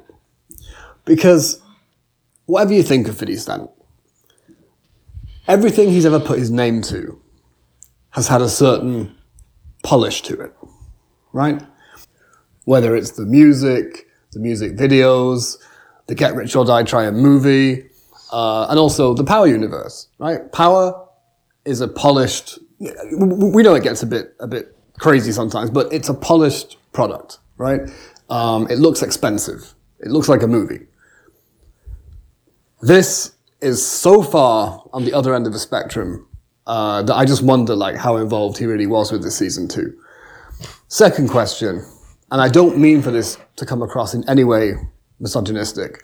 I noticed that the writer of this week and the writer of last week were both female writers. Now, female writers, some of the best crime writers of all time are female writers. I'm not saying that a crime show should not have female writers. But do you think it's possible that maybe there's some kind of an agenda here? That, you know, we're gonna, we're gonna tear these men down and make them look goofy and ridiculous, um, and kind of bring a more sort of, um, try and destroy the kind of masculine energy that these kind of shows can have. I mean, who knows? Maybe they got like, you know, data from season one and they found out that most of the people watching this show are women. You know, I mean, I'd be surprised if that's the case, but you never know. uh, and finally, slightly less serious question. I'm asking you because you're from the D. Um, in real life, did Mitch and Terry actually walk around with big fuck off chains that said BMF? Yes. yes. It seems unlikely to me, but if I'm wrong, I will shut my big bazoo. Uh, okay, speak to you next time. Can't wait till you take on the episode. Those Don't are forget, Lala's. Pu- Yo, hold on, hold on, hold on, hold on, hold on. Lala's pussy ain't poisonous. It's paradise. or as or as Meat said, her pussy poisons. I was like, what the hell's that? I had to replay it. Um, anyway, peace and blessings to the entire family. Speak to you all next time. Peace. AJ, peace, peace. Um, no. To you, right? They they. I had to look. That's the exact copy of the. no, no, no, no, no, no. Those are one hundred percent the chains, dog. What's funny? Uh, did you see that video of Meech trying to? Uh, Meech bought a new BMF chain, like current day. Lil Meech bought a current day uh, BMF chain, and he had Terry put it on, and Terry was like. oh, this way too heavy. He was like, this heavier than the shit we was wearing.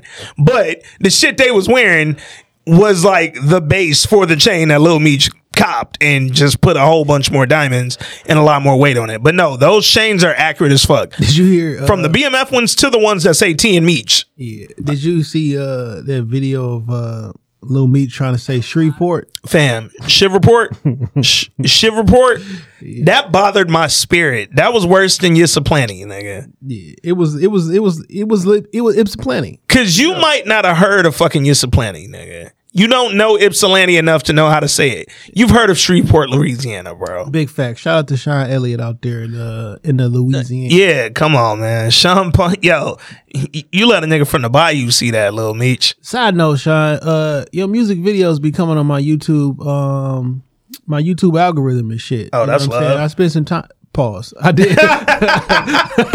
Pause. Okay. I looked at the YouTube for Yo. music purposes. Yeah. Yo. You know what I'm saying? I did check out the videos and the music. So shout out to Sean Elliott. Yeah, man. Um, that's family. That's Twick family for sure, man. Uh, and Sean, I hate that he pronounced Shreveport like that. You got it up? Cause I want to just play that. I'm about to send it to you. Oh, matter of fact, hold up, nah, cause I I saved it. Ha ha ha. Saved it on the Twitter. Yeah, I'm learning this Twitter shit. All right, here we go. Cause there's no reason for him to say this like this. The Boss of all Dale March. What's up, Chevroport? It's the boss of all bosses. And I will be out there on March. What's up, Chevroport? Cheverport. Boss of all Cheverport. bosses. Like you've heard of Shreveport, Louisiana, bro. Like I, j- I know you have, dog. Uh, Shreveport. What's up, Cheverport? Yo, why do Meech talk so Detroit? Lil Meech talk so Detroit in real life, and he from Miami. like his voice, like that's a Detroit nigga talking, bro. Like I get that your pops is from up this way, but damn, nigga, like He from ATL. like in Miami, like the the nigga was raised in Florida, in Atlanta. but some of this shit is in you, not on you. You Hey me? man, hey. um D Scott got the BMF voice note out. Um Shout out to Lala's titties. he's he gonna say it. I know he gonna say it. Watch. what up, Ant? What up, Jay? He said uh in the in He be the like, well, the episode's over. I guess that's that. Yo, D Scott, we really love you up here, dog. Like real shit. Um, he said in the in the body of the email another quote from the movie. He said, "We got to be slicker than one time because our time's now." Yo, I hate, I hate, I hate when them niggas drop them little motivational like That's some Fifty Cent shit, we gotta be slicker because he did that shit all through Kanan. now. Oh my god, right? dog. Like he we would read like, oh, that's some Fifty Cent influence. So, so we answer out. We ain't Alex. We ain't answer uh, AJ. oh question. yeah, yeah. Um, I don't. How much know. we think 50's involved? Yeah. Um, I'm not sure. I would assume, um, he has some some hands. Yeah. Um, but you know, he gon' they gonna algorithm this shit, yeah. and it's hard to be. I think it's hard to get certain awards when you on the algorithm, which is why when you go to the Oscars.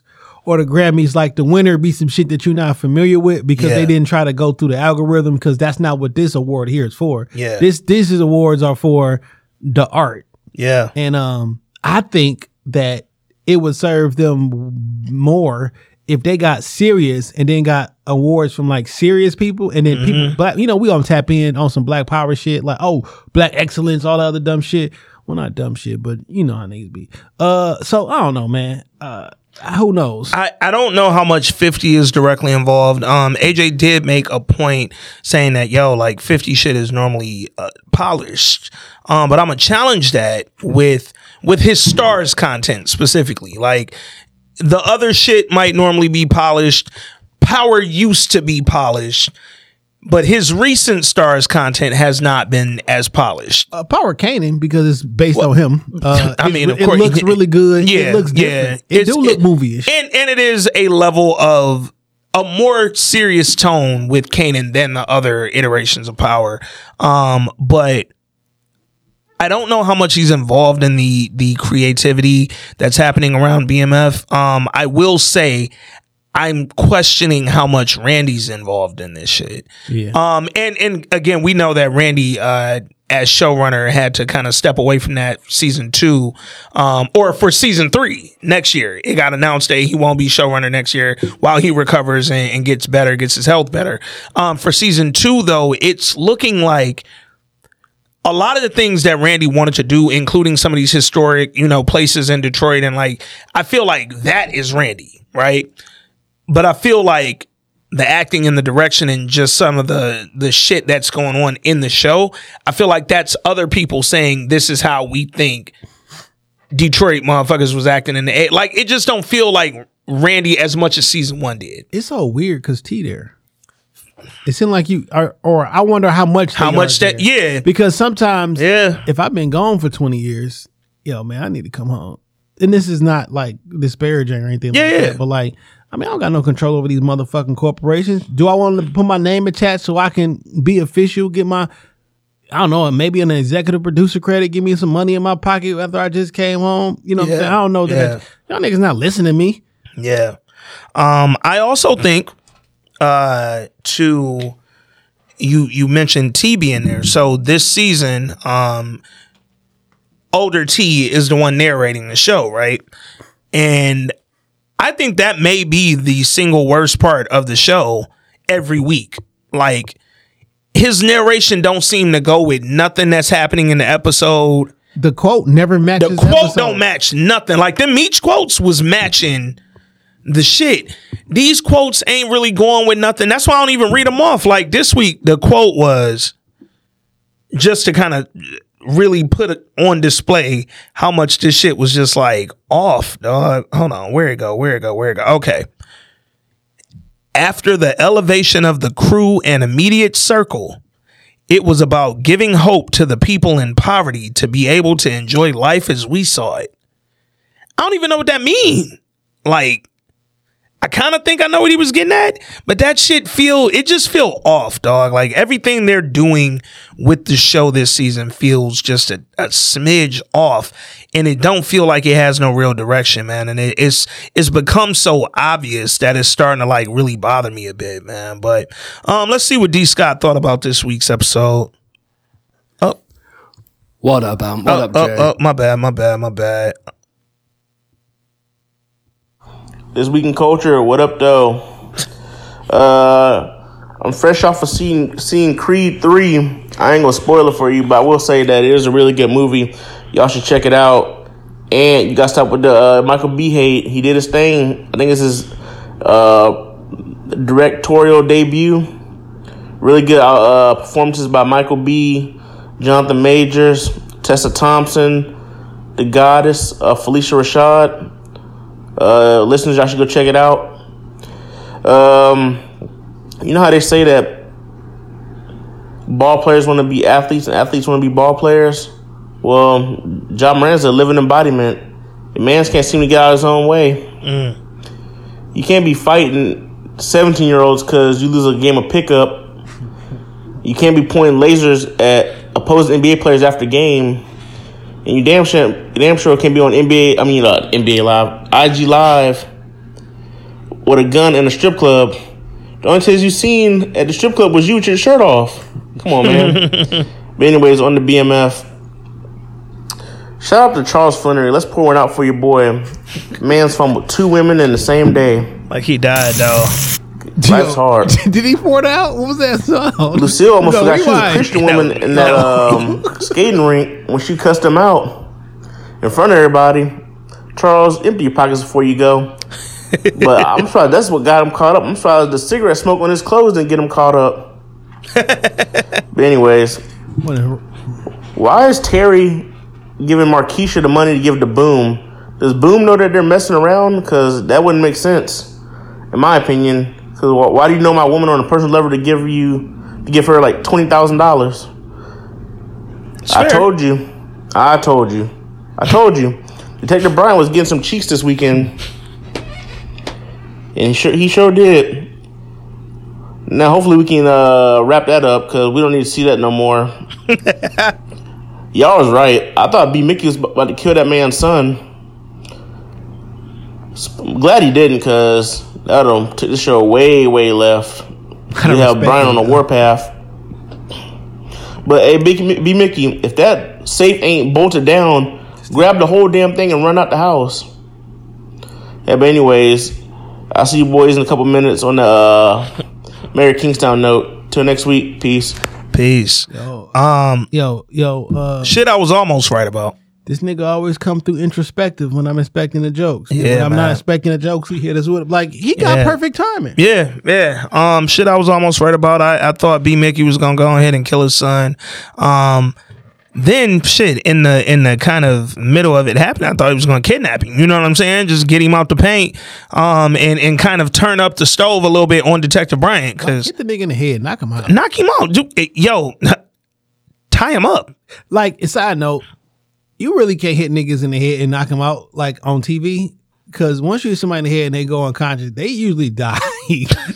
like when you hit somebody in the head hard enough to knock them out, Brain damage is a thing. like they usually die. Yeah. Um. also, one of the things that I've always hated about TV, um, I don't think people realize the amount of pressure it takes to break a bottle over somebody's head. I also don't think you realize how much you're probably going to cut your own hand if you've busted a bottle over somebody's head. That's just how it goes, dog. Um. uh. We're gonna get to my thoughts on that sex scene with Detective Bryant and Detective Jen, but it is one thousand percent something I never want to see again. I don't want to ever see that again. Like I, I never want to see that again. I think I fast forwarded it. Or Apple button Yeah. seconds. Um. I, I never want to see them blown again, dog. Like it was one thing getting Charles fucking. I didn't need to see Steve Harris pull his pants down ever in my life, and I would have been okay. I would have been the fuck okay, dog. Like, don't scar me like that, man. Um, let's see what the third member of the pod, the God, had to say about BMF. Um, Rob Silver, what up, bro? Hope you and your people doing well, man. Yo, we got some uh, some classics to get to on the Rob Silver tweets when we jump to the Patreon tomorrow. By the way, because my boy been wilding. Yo, I'm I I, I want to share uh, a before because I just feel like he's probably gonna fucking say this. This was not crazy, Okay. but it was about BM. You seen this one? Oh yeah, yeah, yeah. I did see that. Uh, the way the show writers are going, they'll have Lamar boning. they have Lamar blowing her back out the next episode as a part of a threesome with Mo'Nique talking about uh Miss Flannery or Lucille. Mm-hmm. Uh, yeah, Yeah. yeah. The so the fact that the show has gone in a direction where something like that is not out of bounds to think. It doesn't feel off place or off kilter to think. That's what makes me sad, bro. Like y'all. ugh. How you think? All right, I'll wait. Let's see what let's see what Rob had going on. Hey, fellas, I'm not going to talk about this episode. I'll let you great brothers talk about the trash that this show is. I want to piggyback on a couple of terms you guys talked about and asked about the originality of it. Well, as far as New York City goes, the first time I heard the term crack was in 1984. I was hmm. 16 years old. Growing up in the Millbrook Projects in the South Bronx, dudes that I grew up with were talking about, yo, yo, Rob, I'm selling this crack and I'm making this fucking money selling this fucking crack. Hmm. And then one day my father came up to me and said, man, if I ever see you selling that fucking crack, I will fucking put you in the grave myself. My father being a lifelong drug addict, alcoholic, and spent time in prison for being a heroin dr- uh, drug dealer was like he would never fuck with that drug because dudes that he was fucking with were getting high on that shit and losing their fucking mind. And it's crazy. My father used to look down on crackheads despite the fact that he was a drug addict himself. I'm like, God damn, it was like it was like a status symbol back back in the in, in, with, with my father and fellow drug addicts. Oh, don't that's that's uh that's the ghetto drug. Uh heroin and real coke. Don't fuck with the crack. I'm my um I had an ex-girlfriend who used to sleep in front of my door after she became a, cr- addicted to crack in 1989 1990 and my father called the police on her because she kept sleeping in front of our door and sh- he was like that that fucked up crackhead and I was like yo pop you a you you you a heroin addict. You a, you a cokehead. How the fuck you gonna look down on another drug addict? Oh no no no fuck that that he was he actually thought he was better than a fucking crackhead. Anyway, I digress. The first time I heard the term crack was in 1984, and the great brother Barry Michael Cooper, mm. who based New Jack City, the screenplay that he wrote on the Chambers Brothers, wrote an article in the Village Voice in 1985 about the dangers of crack and how it was taking over the streets of New York City. So, crack was being used in New York City. I don't know about L.A., Detroit, D.C., but that was the term we were using in 1984, 1985, basically at the birth of crack. Now, strapped. You guys talked about strapped. The oh. first time I heard the term strap was when I came home from New York City. I mean, when I came home from going to school in New Orleans, back to New York City in 1989, and I was going to go visit a friend of mine that lived in Bed-Stuy, and he was like, "Yo, Rob, when you come to my neighborhood, you're gonna have to be strapped." And I'm like, "Strapped? Yeah, I, I, I'm always strapped. I always bring a condom wherever I go, just in case I get lucky." I'm like, no, motherfucker, you don't have to bring your fucking piece, a gun. That's what I'm like. Man, I'm not carrying no fucking gun. I'm coming over there to hang out. nah, Rob, you ain't fucking around in Bed-Stuy. I'm like, nah. I'm going over there to hang out. I'm not looking for no fucking trouble. I ain't into the shit. And that was my boy Chuck, and Chuck was a crack dealer. So I guess he was trying to make sure I was okay. I don't know. Anyway, I went over there and nothing happened because I wasn't looking for no fucking trouble. Anyway, that was the first time I heard the term strap, 1989. And if you guys remember the movie Strapped, I do remember that was Yeah. based in Brooklyn, starring uh, Bokeem Woodbine's first starring role, in a movie directed by Forest Whitaker that was on HBO. That came out in 1992. I don't know about Detroit, LA, but Strap for me, 1989. Crack, 1984, New York City. Peace and blessings. Talk to y'all cats later. Peace, Robin. Uh, always appreciate a little history lesson, bro. Um, I thought Rab was about to was about to call his ex girlfriend a crack whore. That I, I could have swore he was like when, sleeping at my door when she when she turned to a cra- when she started using like I heard it, Rob. You Nah, it was like- he was on the verge. I heard it. I- he switched it. it's like how Travis Kelce almost said nigga after the Super Bowl. Man, nigga, we man, man. all, all the women love him. Fucking motherfuckers. Anyway, um, yo, man. BMF this week was just a lot. It was a lot. It was a lot happening. Uh, something we was right about. Uh, the Charles cheating thing was going to be the thing that broke up him and Lucille's marriage. Um, we knew that was the direction they were going. Charles has never been what I would call a slick nigga.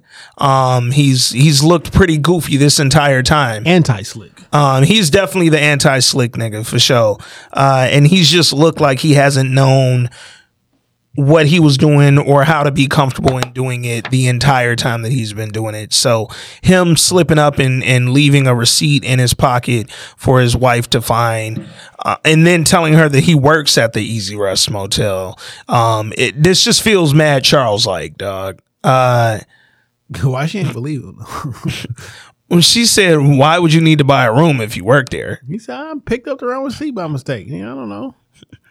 but why is your name on it? Like I know his name went on there, Yeah. but um I just laughed because I was like, Charles would say some shit like, Yeah, I picked up a shift there. Like I work there now. so why you ain't at work? Just got off. like nigga, you was supposed to be at work for the night. like, what's going on, Charles? Um, I also didn't like Mabel's reason for wanting to break it off. Specifically because Charles had just said we should probably break this off in the kitchen, and then you told me that Oh, uh, it make you wetter. I got I was so mad about that shit, dog. Fam. Cause Like, like, I tried. yo, Nas made a song called Pussy Kills. Mm. And it was about that. You know what I'm saying? Mm-hmm. Like you- told your nigga and now he he riding around looking for me trying to kill me. Come on, like man. you woman are fucking things up. Why would you come into my house? You trying to get me killed. You walked in my crib talking about I came over to borrow a pot or a pan from from Lucille. Um, you didn't call. You didn't say, you know, Lucille, can I borrow this pan? Lucille came down and said, Hey, we ain't talked. And she said, Girl, I ain't seen you in a month of Sundays. Well, that's because you've been working. So you just popped up over here looking for this You know, a pan. month of Sundays is 30 weeks. Mm. You know what I'm saying? Yeah, Like, you ain't seen me in half the year, huh? that's a lot. Yeah.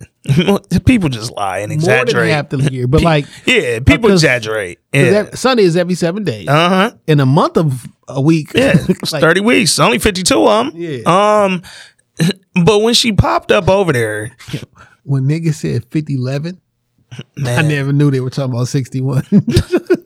Because 50 11 is Yeah. 61. 50, 11 times, man. What's funny is, uh, as a nigga from down there, I've literally seen how I spell 5011, and it's literally 50 LEM, like dash LEM. and that you just gotta know what the fuck I mean if I write it out. Um, this motherfucker Mabel popped up over there saying she wanted a pot. Charles opened the door. He said, Hey, Lucille in the shower. So what the fuck is you doing here, nigga? Do you think they was about to get caught right there? Yeah, I did like, yo, if I ain't like nothing else about these recent episodes of BMF, I liked how they filmed that. Cause they made it tense, nigga. And if the tension that we get in this show has to come from Charles fucking Mabel, That was a really, I was like, yo. yo, when Lucille was coming down the stairs, Oh, this I said, oh my God. Oh, this gonna be a Yo. divorce for sure. And then boom, she popped up and Charles I'm like, shit, Charles got to go live with Meech and them. But I was like, they ain't got no house either. Come on. Cause Terry, where did you go stay? Oh, Terry still live at home. And Meech is just on I, Meech live out his car. Cause he ain't got no crib, dog. What was this place they had the bricks at at the beginning of the episode? I don't like how they make these jumps Man. because they went from we got the plug to now we're rich and have the thing Fam. in order.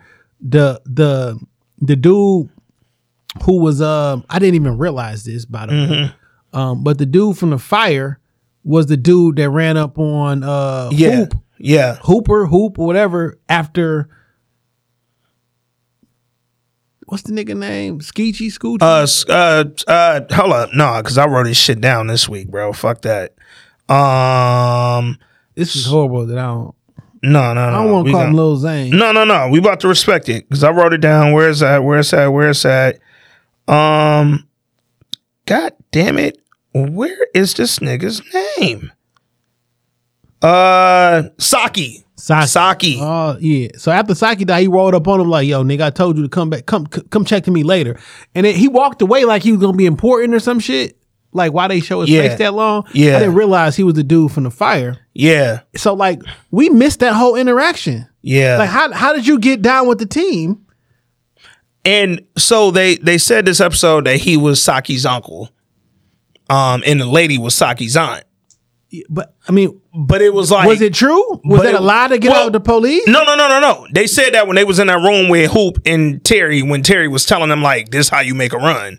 Um, so we know that that was Saki aunt and uncle from this episode, but it's like, yo, the fact that dog was on fire and Detective Jen and him had this little moment in the ambulance, and then we have never seen or heard nothing from. It just feels like they throw shit. And the fact that you can just randomly Detective Bryant and Jen always just happen to be right behind a BMF nigga to, to follow and trace them. Yeah, yeah. Like every time, now you got their whole operation every time. And here's what's wild, dog. Um,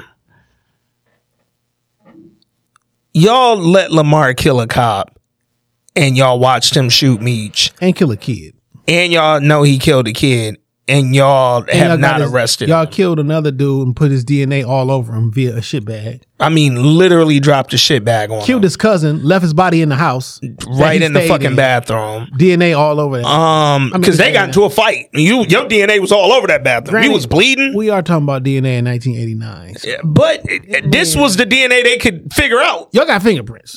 I know you can do fingerprints. fam you can you can do a shit extraction um but y'all haven't arrested him at all while he's literally out terrorizing the street and y'all know he's committed mad crimes and you just keep going after fucking Meech and Hoop and BMF and Terry and them dog And K9 got arrested and y'all didn't do it.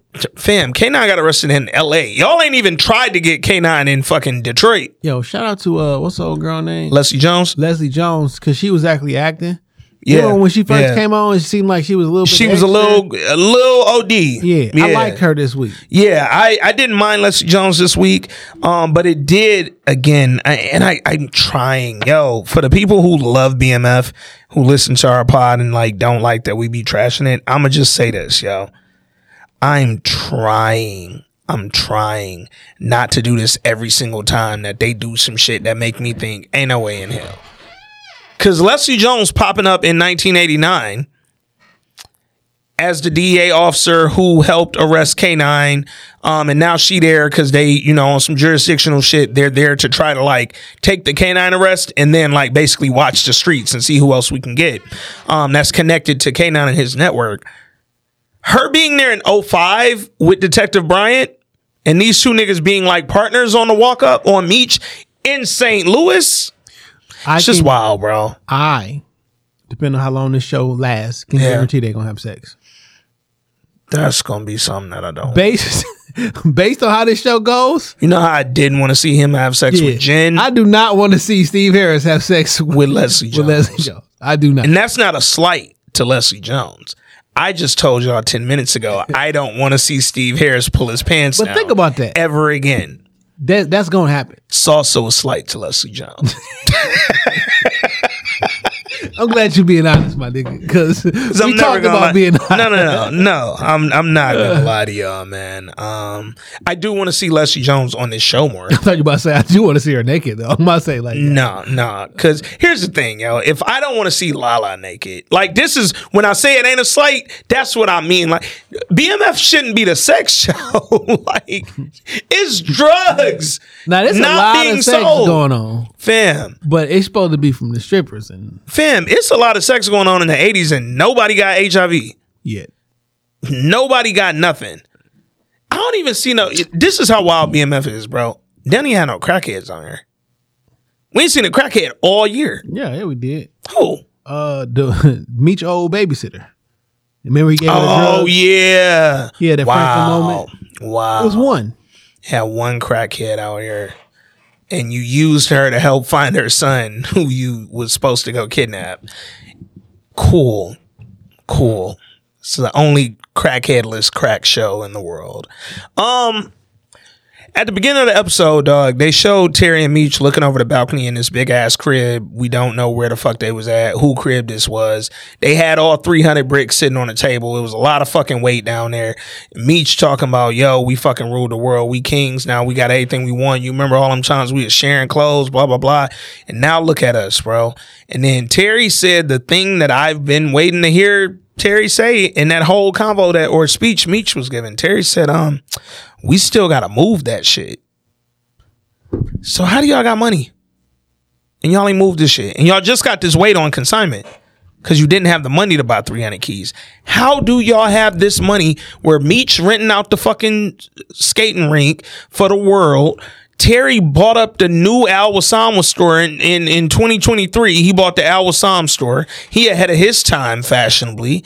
Um, I thought they was gonna go to like either Northland or like um roll uh what's the joint off Schaefer and shit? Uh no, Schoolcraft, I'm sorry. Oh, Detroit the one, Roller yeah. shit. Come up on and go east on Schoolcraft off Southfield Freeway. Yep. Yeah, that's what I that's the one Because those was on the west ones, side. yeah. That's what we was fucking with. Yeah, yeah, yeah. Heavy. All day long. Around that time frame, Yeah. low key, 89. all through that time frame. Like Northland and, and Detroit Roller Rink was them ones, Yeah. bro. Uh, but they ain't go to neither. They went to Rollercade. I figure it can't cost that much money to open up a roller blade. I mean, roller spot, right? Here's the thing: I went to uh, Skate World in Troy yesterday, and that bitch looked like Skate World in Troy looked in 1990 something. like it's a building with A floor and then a different material of floor, yeah. and you throw some lockers in there and I call it a fucking day. I can open one of them bitches. Fam, they had an arcade. adults well, I mean, it's always be adults in there. Yeah, they had an arcade, um, or a little arcade area rather, and they had a little skate store where you could buy some skates and woo, But woo, that woo. insurance gonna be high as fuck. Yeah, because niggas gonna be My cousin broke her arm in that bitch. damn. Fell. Too much pee on the ground coming out the bathroom. Oh my goodness. He's been bathroom was Yeah, no, them. Hey, Them floors hey, you want to talk about some nasty shit? the floors will stay wet. You want Like, to talk about some nasty shit? Um, yeah, yeah, disgusting. All on the wheels, and like, you drag it, all can't through be the. that much overhead for a roller rink. Now, like bowling alley, there's overhead because you got to keep them lanes and the, and the Yeah, mechanics behind it. and you got to It's yeah, scoreboards, the lane shit. The, yeah. But a roller rink, yo, where the DJ at? Like, man, they just throw a playlist on. I don't even think that shit exists like that no more. I'll look into that because I would love to own my own roller. And it's something you can literally have for the rest of like it- Because all these generational roller- wealth. these roller rings, they ain't went nowhere. generational wealth. Fam, Northland has a- n- never changed them uh old foggy looking window ceiling thingies. Yeah, my birthday. That dome shit. My birthday fall on a Sunday this year. Maybe I should rent out a, a roller rink, and um, we do a live podcast from roller rink, nigga. Mm, You feel me? I ain't mad at that. It'd be my it'd be a private birthday event, but like we we could sell tickets to that shit too, huh? My shit the week after the week after uh Easter and shit. I ain't mad at that.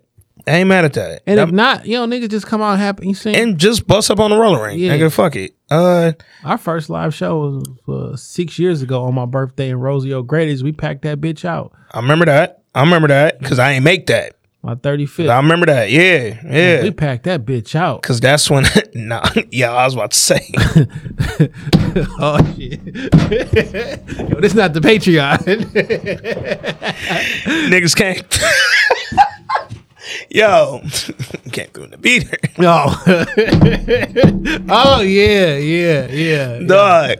Oh, that's hilarious. That actually. bro. Yo, that's actually hilarious. Now that I think about it, actually, that is fucking Yo. hilarious. All right, man. So, um, yo, the transition between that scene where Meech and Terry are staring at this fucking mound of, of bricks and then they at the car wash was the wildest transition in the world.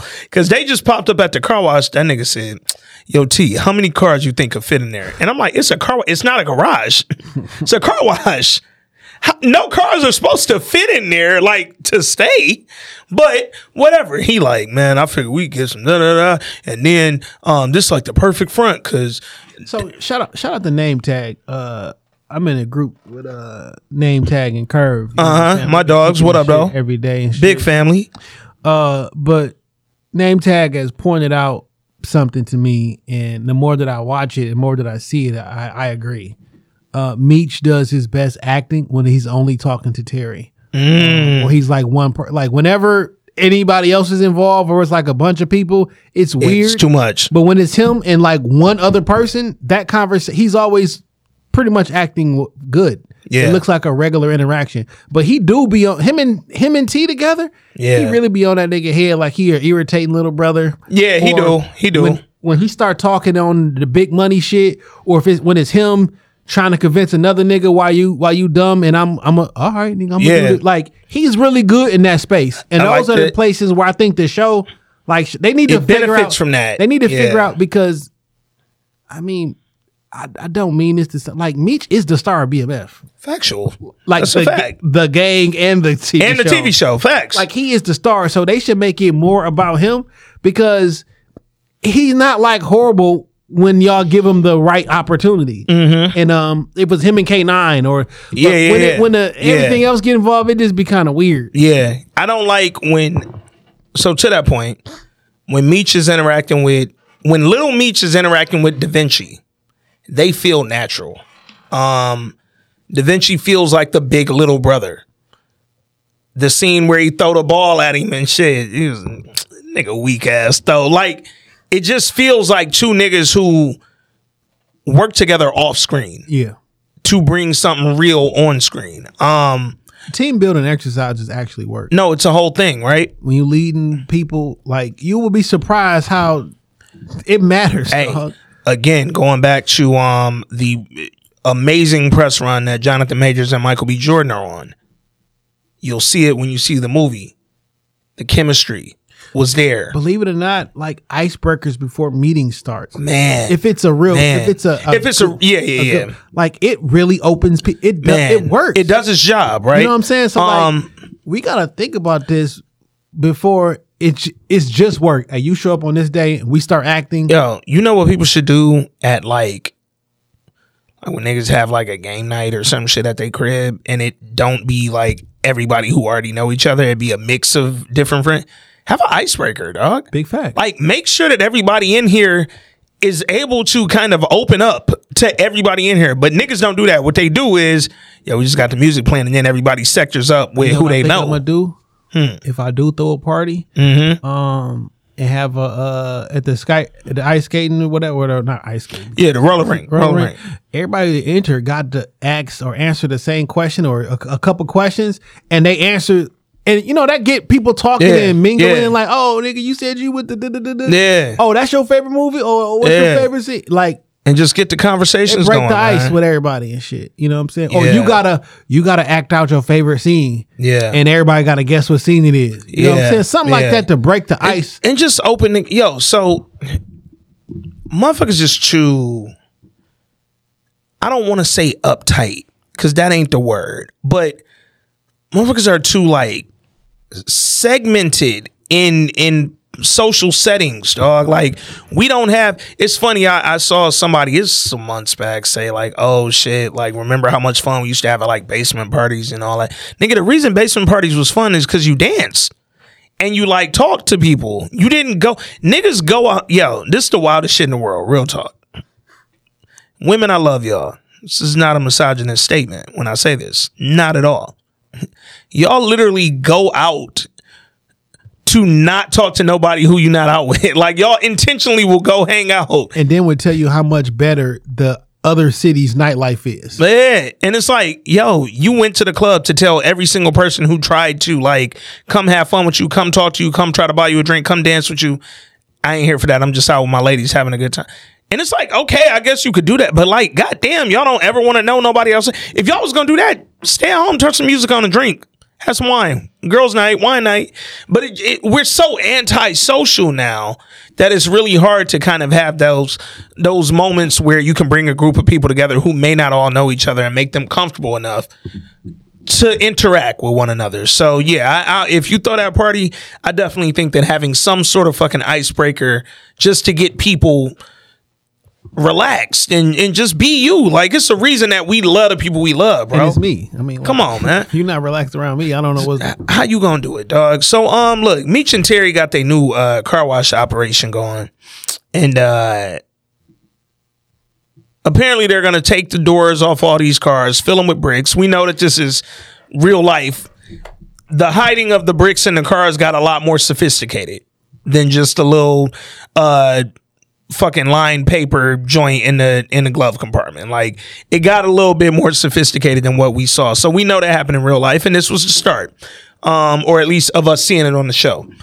So we're gonna take these doors off. We're gonna fill them with bricks. We're gonna drive to whatever destination, and then in return, we're gonna fill take the bricks out, give them to the to the dealer, and then take the cash and fill the doors up with the cash. Bring it back to the car wash.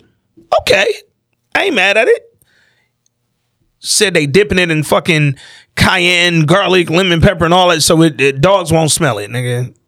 Apparently, niggas wasn't up on Vaseline yet, cause y'all putting a lot of seasoning on these on these bricks, nigga. Like nigga, why your shit smell like a food truck? Nigga. you just been, you been eating? what y'all got to eat in this motherfucker? Like, oh y'all y'all halal. The dog is scratching because he hungry. y'all halal in this motherfucker. This the halal truck. Nigga, shit smell like a shawarma. Like nigga, I don't I don't like this this Bucharest uh, smell in this bitch. Not the not Bucharest, the restaurant. If you're not from Detroit, because I ain't want niggas to think that was a racist statement. What's what did that mean? Like Bucharest, like the country. like Oh. yeah, I ain't want nobody to catch that. Shit just only the restaurant my whole life. Who the Yeah, fuck knows? yeah, yeah. No, it's a place. It's a place. No, Uh, Budapest is a place. no, Bucharest is really a place. Who the fuck knew? Yeah, I thought y'all was a sandwich, nigga. Who the fuck yo, knew? yo, yo, yo, yeah. Bucharest is the capital of Romania. Yo, let, let, let Andrew Yeah. Tate out, motherfucker. let him and his brother the fuck out. Y'all niggas ain't even charged them. They've been over there 90 days. Let them niggas out of jail, dog. Yo, Come back with some charges. Yo, this nigga said Budapest.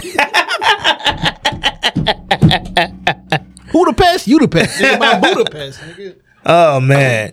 Um, but I I like that they're at least starting to fucking like look like dealers I'm who happy actually that deal they're drugs. they're just starting to destroy the neighborhood in, a, in, in the most. no, I love that they really getting into breaking down their community, bro. What's so crazy is Detective Bryant is the good guy.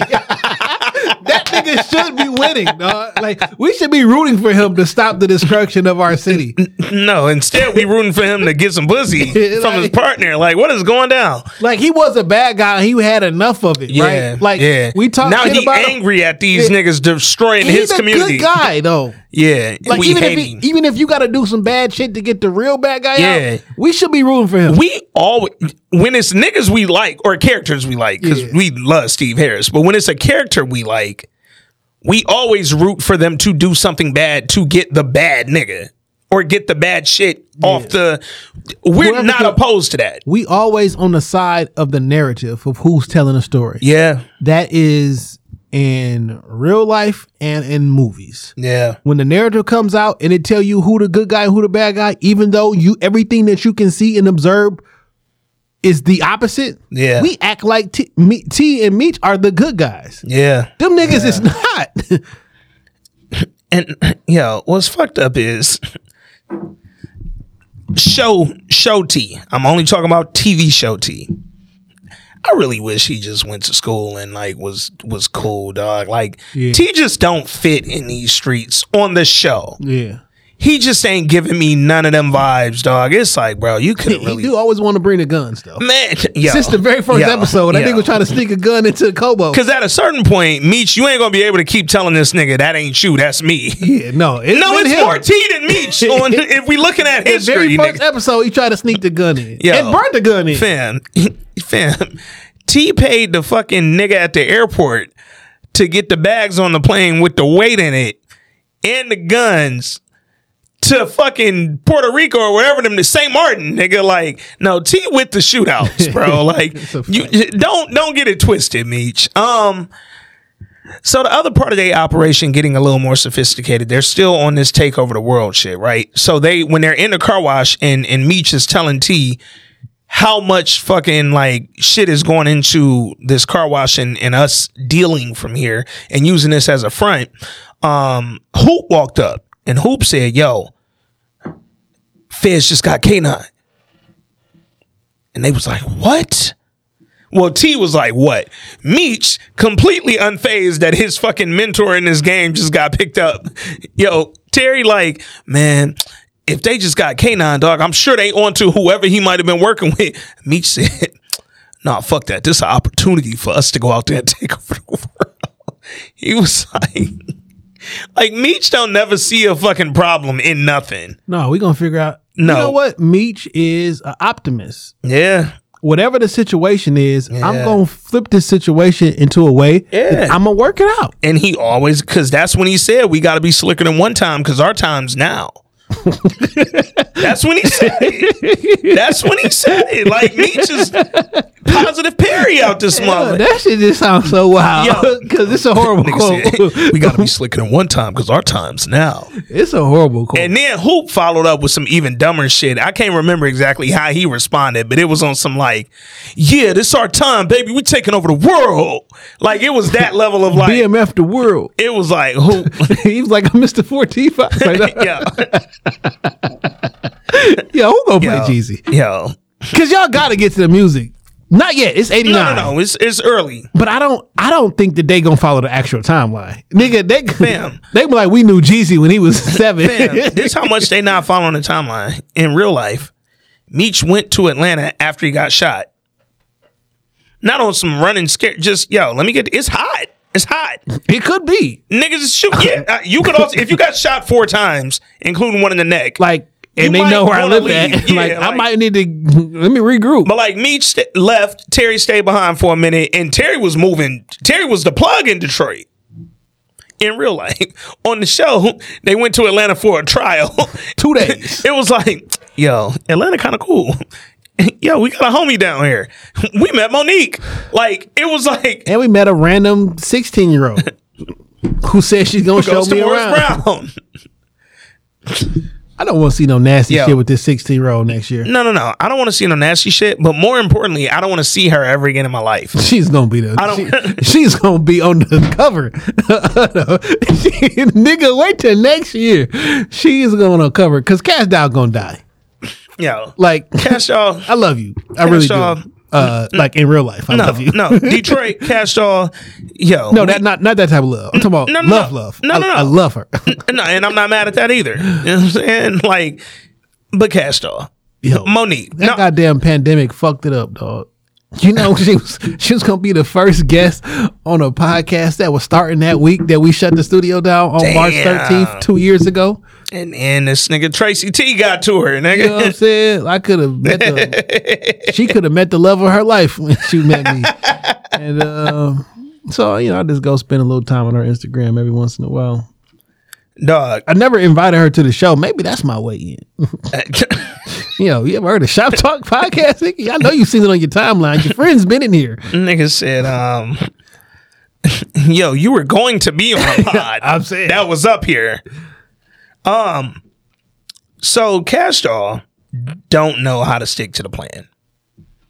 You ain't no shooter, my nigga. Fam, yo, this this might have been my all time favorite thing that ever happened with uh Lamar and Cash Doll. He he brought the little uh vase over with Blackie ashes in it. How you get Blackie ashes? I thought you left his body in the church. You did, and a man hollered and said you left your dog and you never came back to get it. um, so we know that you didn't. He said church service over. So then, like, you came back. You came to- back after. Oh, they threw the church. They threw the dog on the front of the church. Like, and then what you happened? got and you they threw your dog out and you ain't scrapped nobody, you ain't killed nobody. Okay, cool. Um somebody said, damn, I was really hoping that Lamar killed Snoop off. and I was like, damn, that wouldn't have been a bad idea, dog. Like if we gonna have them beef, go and kill uh kill Pastor off this mug, dog. So Lamar take the ashes over to Monique house and put them on her mantle, fireplace mantle, whatever. And he like, you know, I just want everybody I love under one roof. like, okay. Um, so they're having this little sentiment. So you love Meech baby too, or are we not going? Are we not going to acknowledge? Like, if you're trying to get to Meech so Yeah. bad, and Meech kidnap your daughter, Yeah, to get to facts, you, why facts. won't you just take his his daughter? fam. Uh, the the scene where they was in the skating rink and she said, "I really wish Zoe was here." I was like, "Why ain't bring her?" like, It's a lot of kids. why you act like your mama live out of state? Your mama, like, at her grandma's. Go get her. Bring Like, her to the thing. It's not even a public event. Fam, Lamar's literally not here. Like, you could have brought her. Like we want him to come here. Yo, fam, Lamar is not hurting Zoe. Like, you're in more danger being here with She me. had to fuck Lamar, by the way. Oh, nigga. So I'm getting to that. So Lamar say, um, or she was like, "Oh, I'm so sorry to hear about that." Woo, woo, woo. She was like, "Hey, but I got something to cheer you up." That nigga said some pussy. That's wild. Yo, That nigga- Lamar whole attitude. that nigga said some pussy. Like, because we can get to that right now. Fuck this dog. She like no, and then pulled out a whole eight and then pulled out an eight ball, a Like- fucking coke. like yo. and said, "You remember how we used to get down? I remember we used to fuck, and you was giving me." Didn't she used to sell drugs for me though? I don't remember. Remember the beginning of the show? She used to do something for me. That's how I even she was knew just you. like holding. I don't know. I don't think- remember, but we learned earlier in this season that her and Lamar knew each other from partying back in the day. Yeah. Um. So she pulled out the eight ball and said, "Let's get down." So they go in her bedroom to snort because the living room with the coffee table wasn't good enough. Apparently, we got to snort this shit off a mirror on my bed, which is wild. Like, if I'm Meech, I don't want my baby in this environment. Yo, when did we agree we was about to get in the shower together? Fam, that nigga threw out the randomest shit in the world. He said, um, my mother always said, a bath and a nap make everything okay. and she was like, I know you don't think I'm about to wash your dirty ass, nigga. And they laughed, and I thought it was over. And then that nigga walked to the bathroom and turned the water on. And basically was like, hey, bitch, come in here before, I, said- before I make you come in here." Nigga said, "Hey Mo, fuck you at." Whole time she in there getting her gun out the nightstand, I'm like, "Oh, she gonna open the door and blow this nigga shit." I'm thinking she about to swip out, switch out the coke, make Yeah. him take a dirty. So first of all, I knew that was gonna happen because they it was like they zoomed in on the eight ball when she pulled it out. And I'm like, "Oh, it's gonna be." So this is what I thought was gonna happen, coke. right? And I, I would have preferred to happen is she pulled the dirty coke out and then she forced to sniff it and then she almost died. Mm-hmm. And you know what I'm saying? And the whole I rushed into the yo, this is um I fucked up. This was my plan for Meech. Like this is where y'all should have took it on some creative writing things. Yeah. But this shit was whack.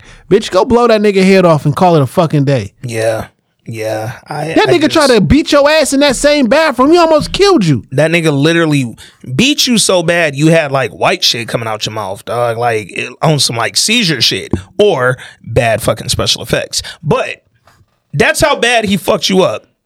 And then you went in there and took a bath with him and probably fucked because they I- kissed. They what- did kiss. What I would prefer for this plan is, yo, he gonna be over this night. Once I'm a, I'm a, I'm a beep one of y'all, and when I beep you, y'all come in and just shoot the nigga. Come on, come on. Like I'll open the door. I'll get him. Or how about this? We do all that shit, right?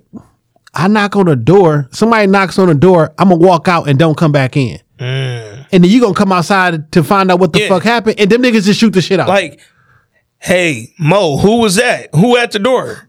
And then he, he don't hear nothing, and he come out and he say, Mo, Mo, what's going? Boom, done. Or I'm gonna get him to go in the bathroom, get naked, get him high, and then y'all come in and then go to the bathroom, y'all kill him. But Mo, why did you grab this gun and then say, shoot, and put it back in the nightstand? Fam, I didn't like the acting of I don't know what to do. They was kind of it was it was terrible. It was terrible. Um, we started talking about uh about uh how wild some of the transitions were. So, um, Meech said he wanted to go back to Cleveland and set up shop in Ohio. He was gonna go back to talk to that nigga who had the perm from five episodes ago, and uh kick it with him and and see if he could set up shop. But then when he got there he said, "Yo, I, I gotta, yo." First of all, when he walked up on Dog, let's start there. Dog said, "Nigga, you too light skinned to be darkening up my day, all right. I'm gonna wrap this shit on up. fam, fam. What? If, come on, dog. Like y'all making attempts to be jokey and ain't even funny. Or attempts to bring in uh, colorism. Yeah, like, Y'all selling crack. like, bro, come you on, man. got a pump wave perm. like y'all selling crack. This is enough. Code. This is enough for me. It, it really is enough, dog. So the nigga said, "You too light skinned to be darkening up my day," and uh. It sound like a pickup line. Don't pick up Meech. he looked like he might have tried to pick Meech up, dog. I don't know. I don't know what dog was on, man. So um he said, yo, I got a Colombian connect. but I need you to introduce me to Bleak. We don't know who the fuck Bleak is at this point. nigga. I need you to introduce me to Bleak and I'll put you on. It's my dog Bleak. He from Memphis. It's my dog Bleak from The Wire, also named Poot. Cause how when did Poot get here, nigga? Like Yo, Poot be on them Tubi movies and this. no, Poot be everywhere. Poot be here all the time. Poot be everywhere. Um, Poot was in one Tubi movie, Wildin'. I'm gonna just, I'm gonna leave it at that. I seen him in one Tubi movie, Wildin', dog. Uh, but Poot was on here, and he's apparently the nigga who you need to know in Ohio to get drugs off. Yo, yo, you know on the wire, the nigga that used to go, they sent to get the phones, and him and his girl uh, ended up buying them all from the same Mm-hmm. Yeah. spot. Yep, and fucked up. Yeah, yo, he was in here. uh, he was in here. Uh, it was a couple years ago, but uh, he was in here and shit. Cool guy, actually. Hey. And um, he was a smart nigga too. Like in real life, he's a pretty smart dude. Uh, in a couple different independent films, whatever. He's a he's a cool guy though. That's what's up. Yeah, I for sure remember dogs. Him and his girl, they little arguments used to be funny as hell in the wit. I was expecting his YouTube to be a lot bigger. For some reason, you know, Yeah. some people from the wire just get love off rip, and yeah, some people do. And some don't. Yeah, no, that's real. Um, so Meech went and met up with the bleak nigga, and he said, "Yo, I got Stone and his crew trying to fuck with you. I got a Colombian connect, nigga. My shit the purest. It's the cheapest. You ain't gonna get no weight better than this." And Bleak was like, "Nigga, get the fuck out my spot." And the nigga was like, "All right, you know, I respect territory, but when Stone flood the hood." them niggas ain't gonna be, you know, shy about coming across the border to Michigan to come get this weight, dog. So you probably want to get down. Nigga said, fuck you, get out. Me just got the fuck out. And then apparently it was the next day and they was already setting up shop and selling weight in the park. Like, and heck, I was at the park one day. we had a bag of dope. what tripped me out was not only was they already selling weight the next day in the little park area or whatever, which looked exactly like the same scene of them selling drugs at the baseball field season one. Mm-hmm.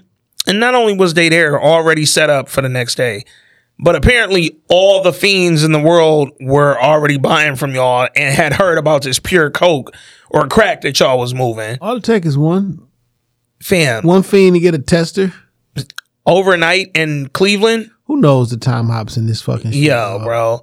Cause this shit was wild. So then Bleak's niggas pull up, his crew pulls up. Niggas they pulled up with with with weapons, Yeah. not like guns. No, it's like bats and weapons. chains and shit. No, my G. like so they pulled up to scrap.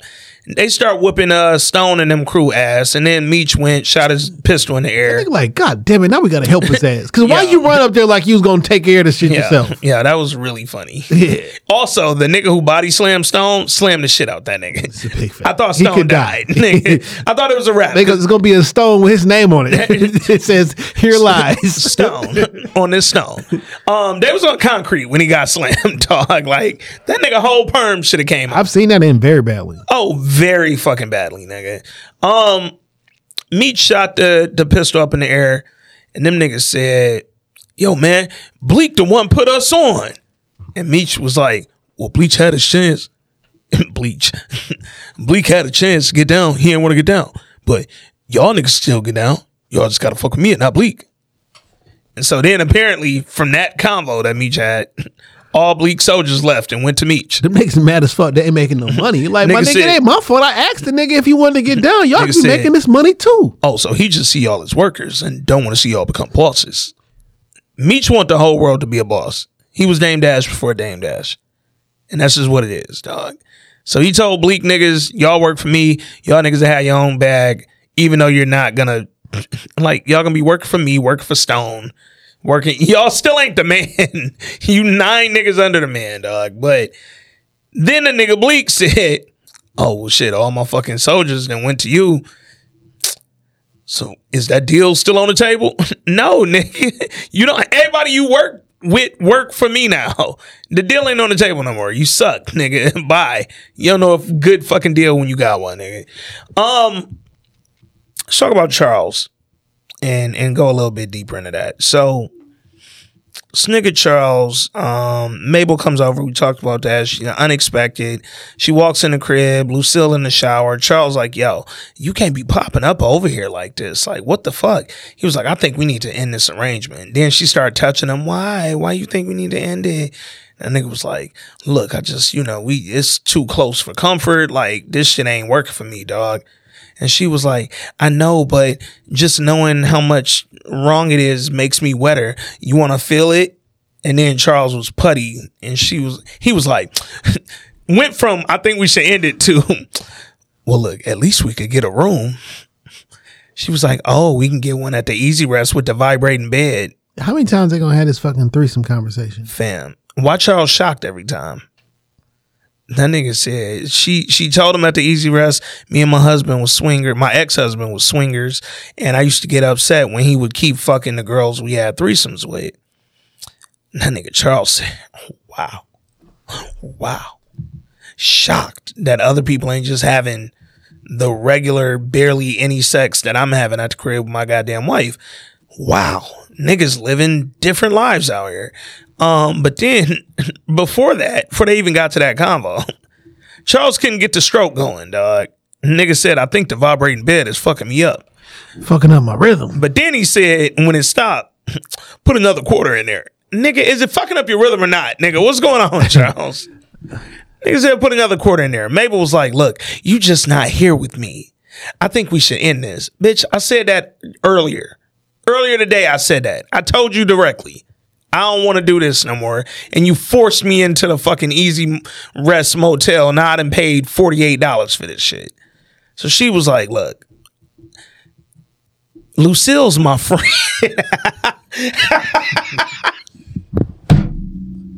she said, Lucille's my friend and my neighbor. And we borrow stuff from each other all the time. But I think it's time I give you back to her. Dog, you know what I don't like? Her. I don't like uh oh this, oh, this is some petty shit I do. Okay. Uh, I'm getting off the phone with you before you get off the phone with me. right? And then a friend of mine, she kind of peeped at. She was like, "No, you can't do that." I'm like, "Yes, the fuck I can." No, you heard me about to wrap up, and I'm like, "Nah, I'm I'm out though." So you can stay on the phone. I'm gonna leave. Nah. Like if I tried to dump you and you didn't let me, and now you about to dump me, no, bitch, I dump you first. No, first of all, if I'm Charles in that moment, not only is you not finna dump me, you're not finna use my wife being your friend as the reason. Like, Like, that's the reason I gave you. come on, dog. Like, don't play with me, Mabel. I, I Don't pull a me on me. Come on, dog. And if I'm Charles, I'm like, wait, you wanna you wanna break up the whole shit? Cause I couldn't get my stroke together, nigga. My rhythm was off. Like, let's let's just go back to like your house, dog. Fuck this shit. Charles let her dump him, and I don't like it one bit. And not only did he let her dump him, he also paid $48 for this easy rest. And then got caught all in the same like hour. Charles had a bad day. Charles had a bad fucking day, dog. This was not how that nigga day was supposed to go.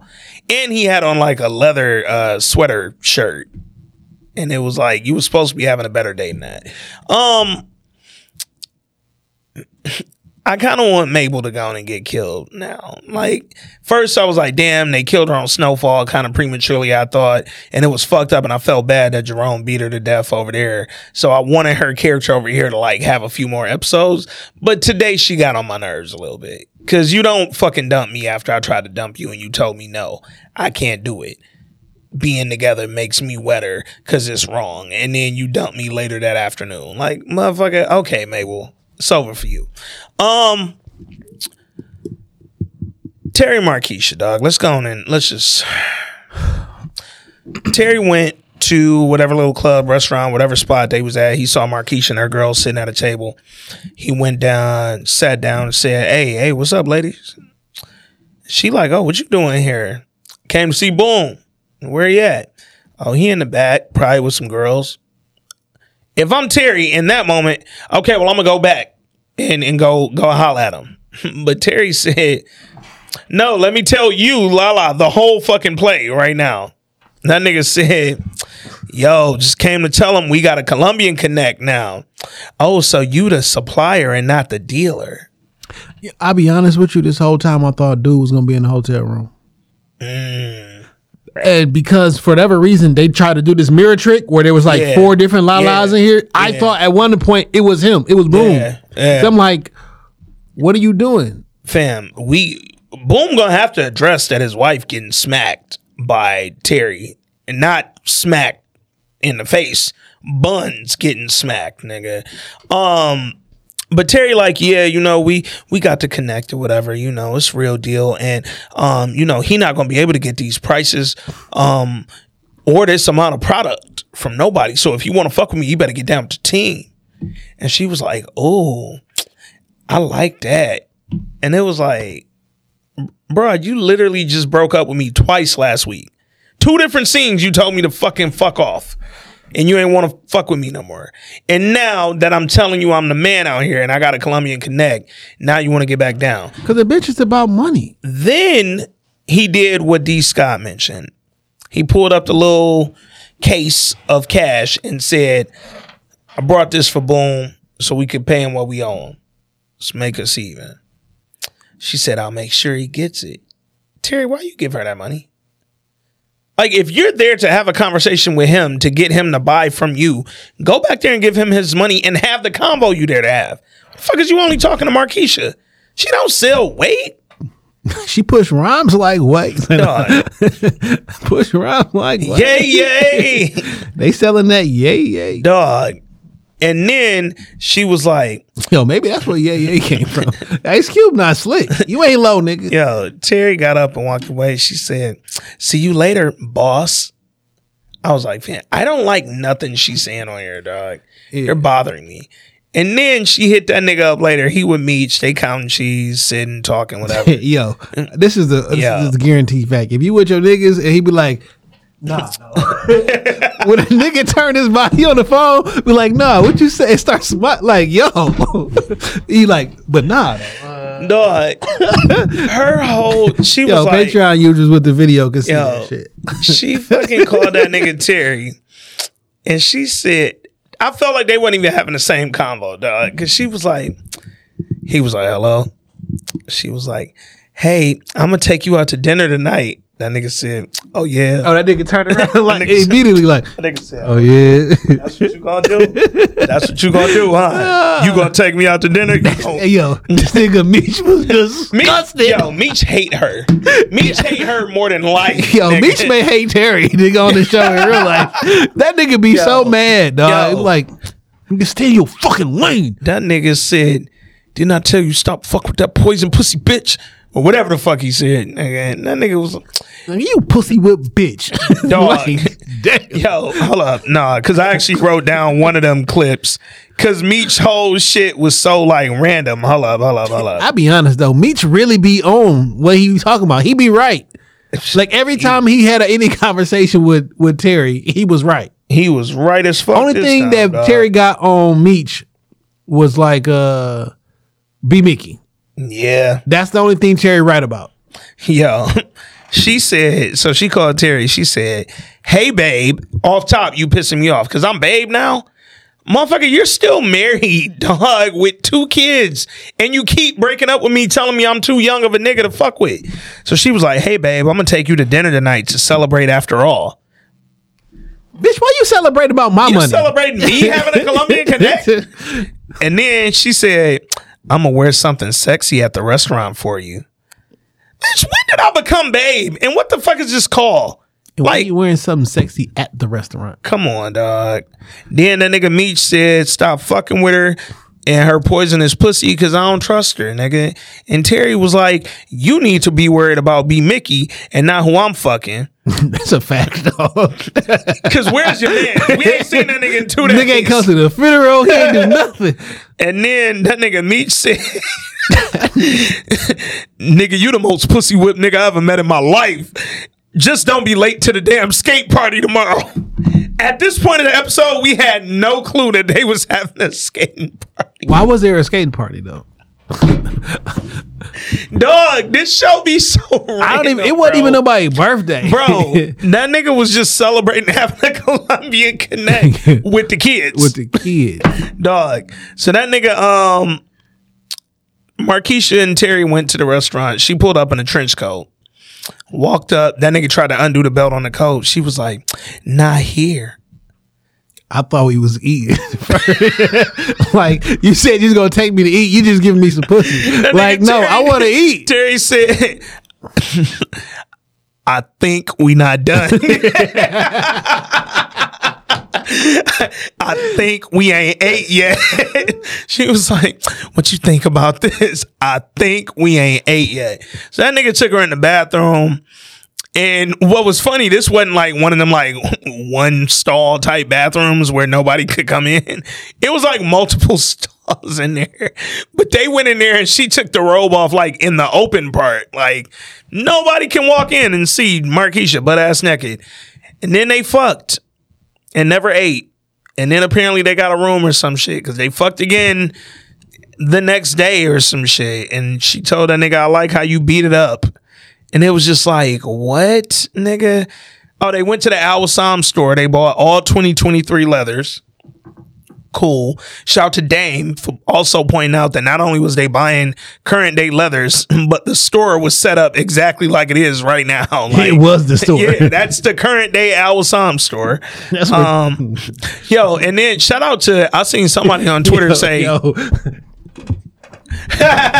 in real life, yeah, legitimately though. that's funny, dog. Um, but shout out to uh somebody I seen on Twitter say they was like, yo, I know Al Wissam is some Detroit shit.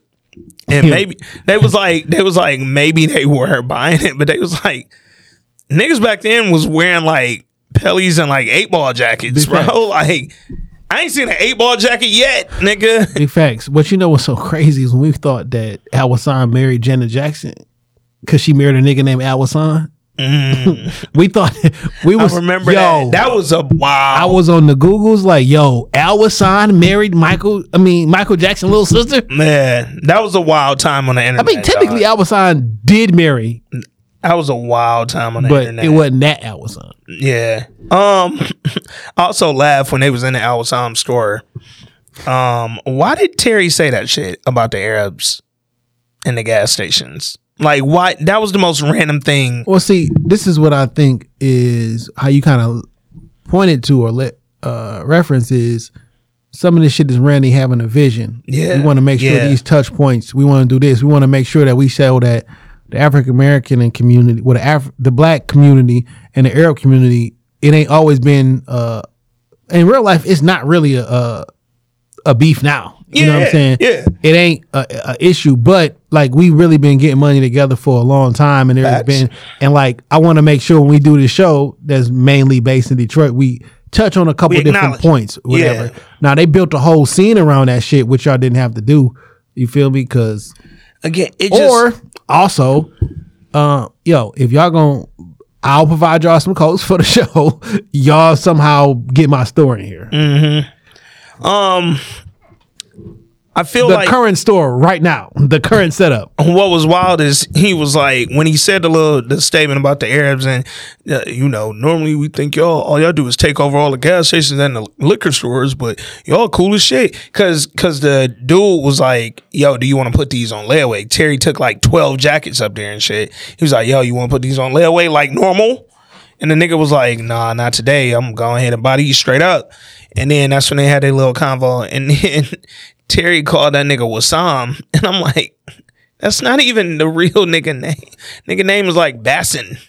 Like, what are we doing? They just on here doing shit. And then Lala for no reason says like, "Yo, thank you for taking me shopping. Um, I got something else I want to do." And then they go fuck, and she tells Terry, "You know I like it when you beat it up." And then she was like, "You ready for round three? And that nigga was like, "I was born ready." And I'm like, oh, they about to go into another sex scene. And then for no reason, she was like, but first, babe, you a boss now. It's time to get rid of that hairstyle and cut that man rat tail. Samson and Delilah. Fam, this is child abuse, first of all. It's what the fuck it is, dog. How do you uh cut my goddamn hair? And nigga, I already got the Colombian Connect with this rat tail. What are you doing? Like, don't tell me I'm a boss. I can't have no fucking rat tail. I for a long time never saw Terry's rat tail though. Until Man. like last week. I don't see him or Meech's tail till somebody point out that they got a tail. Like these things just don't stand out to me on the episode. Yo, Meech told that nigga that was high treason. Meech said, "Yo, Terry, where the fuck is your tail?" What the fuck is your stash, nigga? Dog. he told him that was high treason. That was actually fucking funny, dog. Um. So they get to the skate party, man. Meech bought Nicole a jacket, told her to invite all her friends. Bought his mama a whole uh, gown, like a fucking like black tie ball gown. And he, she was like, I don't got nowhere to wear it. That nigga said, wear it to rollerblade. Yeah, nigga, where the sequence uh sequence guy on the rollercade? Dog, this show is so fucking wild, bro. What's up with the whole thing with with with with Meech and Terry baby mama? That felt Um, awkward and uncomfortable for me. Oh, when uh when she was about to go beat Lala with a skate. And how he was hugging her and telling her, And that nigga I- was like, I, I got her, I, got you, I got you forever." with my nephew and the new baby. Fuck that L seven. Um, It's the second week in a row y'all hit me with the L7. Don't L seven was fun last week. It was not. It wasn't. it wasn't. But it was like, okay, you grabbed the era. Don't keep saying this. Do not keep calling this nigga L It seven. wasn't never a thing. Don't don't. No, I remember niggas saying L I seven. remember it being said. I don't it- ever remember it being a thing. cool. Have you ever said it? No, no, I'm I'm way cooler than that. No, I'm, That's what I said. Yeah, no, I, I've I've never been. I feel like that was some Saved by the Bell shit. Like, Fam, all top is too many like syllables. nigga. like, no, nigga, just call it, yo, just call a nigga a square, bro. my nigga, we we sell drugs and supply the neighborhood with drugs, and we have all the gold, the guns, the cars, everything. Nigga, we're not squares. We're the anti squares. Yeah, yeah. I I didn't love it. Um, this nigga Terry brought Markeisha to the thing. Well, Markeisha came and that nigga said, "Where the kids?" Cause this a kid event, and y'all not bringing the kids. She came with her 2023 album and didn't bring the kids.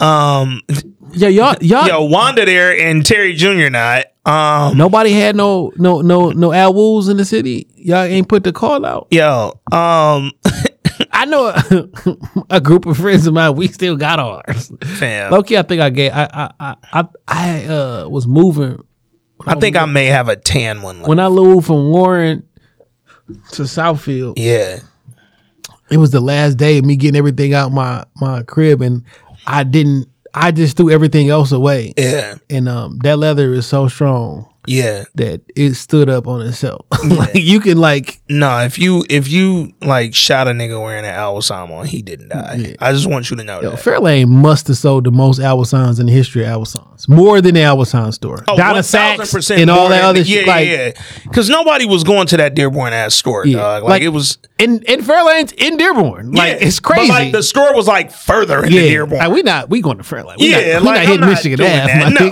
nigga. like it was like right there before Sibley's by the elevator. There was like Uh-huh. a four stores and That all of them had Yep, coats. Yep. You want to get any kind of leather? Yeah. Nigga, when you got to that part of the mall, the mall smelled like leather. One hundred percent. Like- one hundred percent. Yeah. Um. Yeah. Yo, buying an Al Wissam back in the day was such a move, man, dog. An Al Wissam, a good Pelly. Yo, that shit was expensive. Oh, nigga. The price that we paid back then is expensive now. Yeah. Yeah. Shit like five hundred dollars. Yeah, and now they shit that one that Terry had on that I posted on Twitter. That was like I think like thirteen or some Yeah, shit. Like, like it was expensive. yeah, dog. Um, The Detroit starter kit was the Al Wu, the white tee, Facts. tall tee. Come on. Um, a Detroit hat, some J's, and some Woods Yeah. at the time. Because Yeah. yeah. I mean the, the the bus wasn't out, but the Woods. yeah. You know, niggas throw their wires on too, but like that was the starter kit. Nah, you needed the woods back then. Like, And the Jays was elevens. come on, nah, come on, nah. Like that was a that was a nigga you a Detroit nigga. Oh, don't Specifically, gray joints, cool grays or Concords. yeah. Like The show specifically. Like it was, you had two pair, Yeah. maybe some breads, Yeah. maybe some breads, but then was your three. That rounded out the fucking threes. Oh, oh, so you could have the Al Wu, the regular boy, or you had the one with the fur. You had the hood on it. Oh, I mean, oh, on, now you rich. Now Come you stunned. Now on, you now you doing way too much. No, no, no. Now, now I know you got uh bricks. Yeah. You know what I'm saying? Or a hefty college refund. Or you a Southfield nigga, like I was talking about earlier. like you, you John Moran now, Uh. nigga. I know something about you. you literally went to Cranbrook. It's a private school. Um, yo, man. Uh, Wanda saw Terry talking to Marquisha. They over there laughing, flirting, whatever, whatever. She grabbed her right skate and proceeded to walk over there like she was finna commit a murder. like, why you bring her here? Wanda, Wanda, we not even together off top. And last week you found out via police detectives that I was eating coochie in a motel. Why why do you want to be here? And you told me you was pregnant and I said you you 3 months pregnant and you keeping it? I don't even want it. Why do you want to be at the skate party, Wanda?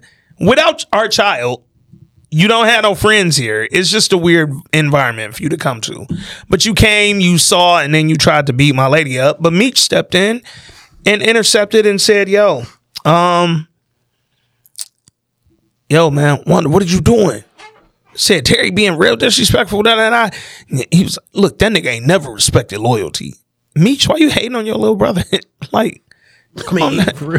He told that to the he told that nigga to the Colombian like, oh that motherfucker's disrespectful. yo, yo, Meech will definitely put uh, some hate out on Terry. he dog. said disrespectful. No, that nigga's crazy.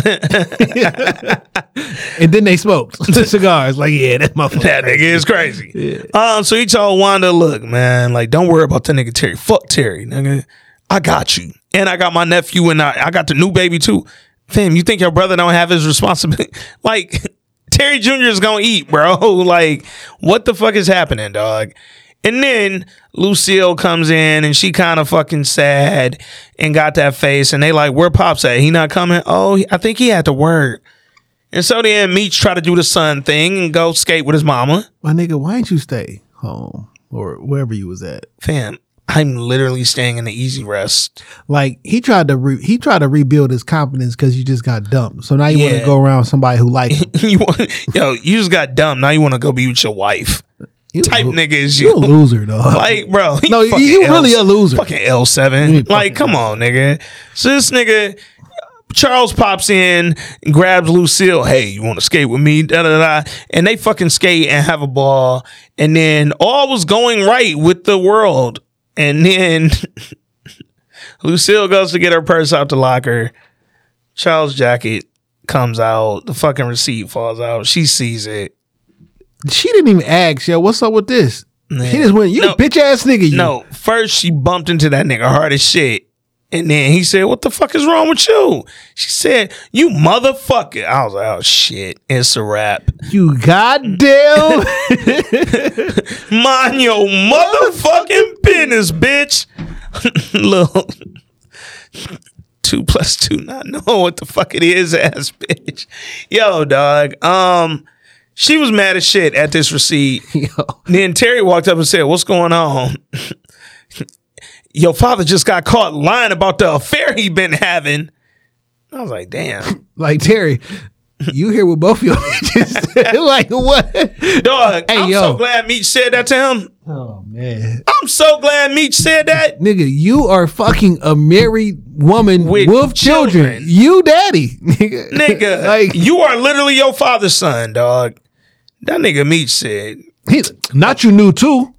Dog, that nigga said, Don't tell me you knew about that. man, if I did, Terry missed me with that fucking hypocritical shit, dog. Like, yo, me should be looking irritated as fuck. No, no, no. That's one thousand percent his best acting. When he annoyed with anybody, not just Terry. When you do that little mention. Yeah. Cause when he got annoyed with uh with Mo at the thing when she was like, Oh, I wish Zoe was here, he was like, yo, that nigga do not talk to her nicely or smoothly like he Ever. talked to everybody else. No, that nigga said, We handle this business with Lamar and get him out the paint. We can't Zoe can be here. Stick to the fucking plan. That nigga talked to Her. He already got a deep voice. Yeah. He was super deep Yeah. voice with her. Uh, and he he he looked at her like I hate you, bitch. Yeah, he tired of most shit. But I'm also looking at her like, yo, Mo, you're gonna get killed, or you're gonna be back in a relationship with Lamar. I mean, y'all just fucked Like, coke together. come on. Y'all- it's, it's it's 84. I don't Mo, know. you had a time, nigga.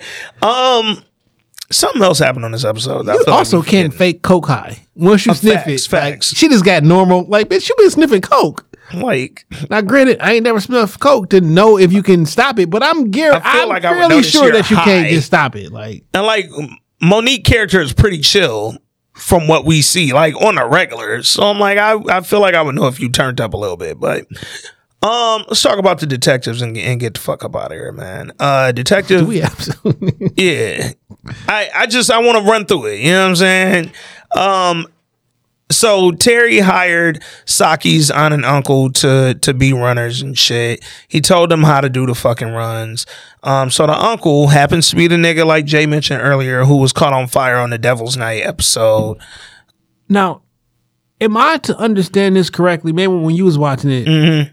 the things he was telling them not to do, were they actually doing it? Or So I feel like they was just showing like a montage, like, but I don't think that that was what happened because you remember she actually got caught by Lamar and got the shit stole. Like, so I don't think her being in the like- store with the jewelry and the cash was like a real thing. Okay. I don't think Cause I'm like, so it was confusing how they showed it though. don't be doing this, but y'all showed them actually doing this. Yeah. I'm like, damn, can't y'all be smart in the Yeah. smart episode? Yeah. It was it was it was a little confusing. Um, but this nigga, the the uncle, so the cops is following Hoop. They follow him to a house. Soon as Hoop pull up to the house, the uncle pulls out from the house. So they was like, wait, who the fuck is this car? Like he leaving, they was like, maybe Hoop just switched vehicles. Let's pull him over. So they go pull him over. Detective Jen realizes it's the fucking dude, the vet nigga who she saved in the uh the Devil's Night fire. And then she was like, Yo, what's what's going down? Where you headed? He was like, Yo, I'm headed up to Lansing to a fucking veteran something event. Like, is what it is, man. Don't trip. And Detective Bryant was like, "Get the fuck out the car. Get out the car, you bitch ass nigga. Um, you you out here doing some illegal shit. Show me your license. Woo woo. So dog, like, yo, don't he need like a warrant to go through my shit? Cause he do. I'm also a grown ass man. I'm a veteran. You're, not about to get this shit over finna- me. And they was like, "Why you driving this truck?" Nigga was like, "It's my truck." I'm like, bro, leave me the fuck alone. Why y'all stopping me? no fucking cause. So the nigga was like, "Look, can I get to my veteran shit? I need to go be around my motherfucking people, dog." Woo woo woo. So he go do that. They let him go, and then they was like, "Fuck, strike one." So then they get back to the fucking station, and um, what the fuck was strike two that made them fuck? Cause she Oh, was old like, "I'm not came- striking out." old girl oh, came through? Wanda came through. Yeah, Wanda came through. Initially, she had the tone like, "Yo." I'm ready to tell y'all whatever y'all need to know about Terry or, or do whatever y'all need me to do because this nigga on my nerves. But then while she's sitting there, she starts repeating to herself what Meech called her A1 since day one. And she says that three times, and all of a sudden she magically loses her attitude and was like, you know what? Fuck y'all. I'm not doing shit. Is uh, this is a weird scene? It was weird as fuck because I didn't know why she felt a change of heart. Why'd you go in there? Detective Bryant asked the right question. Nigga said, "Why the fuck you bring your ass down here?" and she was like, "I'm not fucking with y'all and leave me alone. I'm not snitching on the father of my kids." Da da da. Like, the end of the day, we a family. And I was like, "Oh, she BMF for sure." And then she walks out, and they was like, "Strike two. And then Detective Jen, little horny ass, was like, "Yo, remember that thing I, I said uh, that you said you would handle for me? Well, let's go, cause I ain't striking out today." And they went back to her house and they fucked, and I never needed to see this. Yeah. I never asked for it. And y'all added the fact that she did self harm to herself. Yeah, we I we don't knew to get that. into that. I don't care about it. Yeah, I ain't Uh, care when y'all added it. Um, when Y'all don't have sh- enough episodes to explore it. I Y'all don't showed care about me it. her burn her arm in a car and then never mentioned it ever again in life until she just fucked this nigga. I forgot about that shit too. I'm cool. I'm cool. And I'm like, yo, she burning herself all around her thighs and her her stomach and all. he ain't see that. He just fucked her on the wall. Like he could have seen that, but while they was over there fucking, Meech got a call from B Mickey. Ran up on that nigga. B Mickey was headed to Detective Bryant house to go kill him. Meech said, "Nigga, you can't kill one time, nigga. That's cardinal sin. Like, don't do that." I think you should have. One thousand percent. I think this shit would have been over as soon as he came in for his son, killed that nigga's son, and killed him. Fam, that whole house would have got lit up, nigga. The end of your problems, nigga. Bro, it's done. End of the It's done. saga, nigga. Guess what? That gun, yo, burn the house. gun burn too. How, now what? Now what? Every problem you have is over, bro.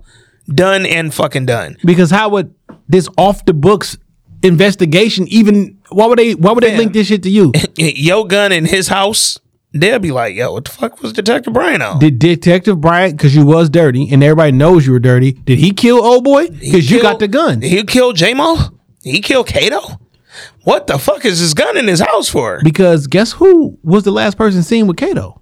I mean, J-Mo. with J Mo. Yeah. you my nigga. Yeah, it was you. Nobody knew you was taking him. and you got paid to do that. Come on, man. Come on, man. Um, so this nigga B Mickey and Meech, they like, look, man, they pull up on the house, they like, yo, he not here. And the nigga B Mickey was like, look, I got something to tell you, dog. Cause Mi- Meech was like, what the fuck do we got on you? Nigga was like, man, he got the gun. B Mickey was overacting a little bit and with his like emotional scenes. He was getting a little too like whatever. But he was like, he got the gun, like the one I killed K- Kato and J Mo with. That nigga Meech was like, all right, bro. Well, look, it looked like his car gone. He not home. Run in there and get the gun and shit. If he ain't put you on the books, he probably fucking running this whole shit off book. It's probably in his house, man. Go in there, find the gun, get the fuck on. He go in there. Uh, Lil Kevin, detective son, he in there doing homework. He look up because he heard some. Next thing you know, With headphones. yeah, he No walk- headphones wasn't like they are now. yeah, they weren't noise canceling, I'm sure. Um, but he walking around the crib, Dad, Dad, is that you? Dad, is that you? And B Mickey wraps his head up with a fucking pillowcase, throws him in the closet, puts the file cabinet over the closet. I'm like, okay, you could have tied him up or knocked him out or killed him, but whatever. You want to find a gun, you find a gun. So he go in detective office, looks around, smashes a bunch of shit, doesn't find a gun, sees the gun case locked. And instead of just grabbing it and taking it with him, I hope it was tied down. It don't seem like that little it thing. It didn't seem like it was, but if not, I'm wondering why you didn't just grab that and run. Because y'all could have popped that open and seen if your gun was in there. If Yeah, nothing just else. kill Detective Bryant. Because no, you came over there to kill him anyway. Now Yeah. he's about to walk in. He comes in, Boom. you hear him screaming, Kevin, Kevin, where you at? Kevin screaming, Dad, Dad, help me. I'm in the closet, help. And then you run out, and now not only have you not killed Detective Bryant, but you've thrown his son, who he's extremely sensitive about, into the closet. You fucked up his office. I mean, he was gonna come out that closet one way or other. I mean, today was he had to come out the closet. Today was the day. Today was the day. Um, that was it, man. Ain't look, yeah. This episode was it was a lot of activity. Um, but because this season has been so just all over the place, I don't really technically know where they're gonna take us with these final two episodes. Um, next week, episode nine, penultimate joint. We're gonna see what they talking about. Uh, it's just. Eh. I saw in the trailer. Did you see the trailer? I looked at the trailer. Next week looked like Lucille is not only doubling down on how much she hates Charles, she breaks his guitar. And I said, "Oh, that that got fucked up." I wonder if next week we gonna find out that, or she gonna find out that it's Mabel that's been fucking this nigga. Because if she don't find out it's Mabel, I'm gonna be real pissed. Because you're not just finna be mad at Charles. If I'm Charles, I'm telling the whole story. Um, you gonna tell the truth and nothing but the truth, nigga. Um, but yo, man, let us know what y'all thought about BMF. Let us know what y'all thought about uh, this episode of the pod, man. Hit us up this week in culture across all the socials. Y'all know the vibes. Patreon subscribers, y'all know we'll be back tomorrow with that Mayor of Kingstown and that Your Honor pod. Cause oh baby, they was in a bag, boy. And yo, man, Big fact. till next week, dog. I'm Ant. That's Jay. Episode two ninety two. We out here.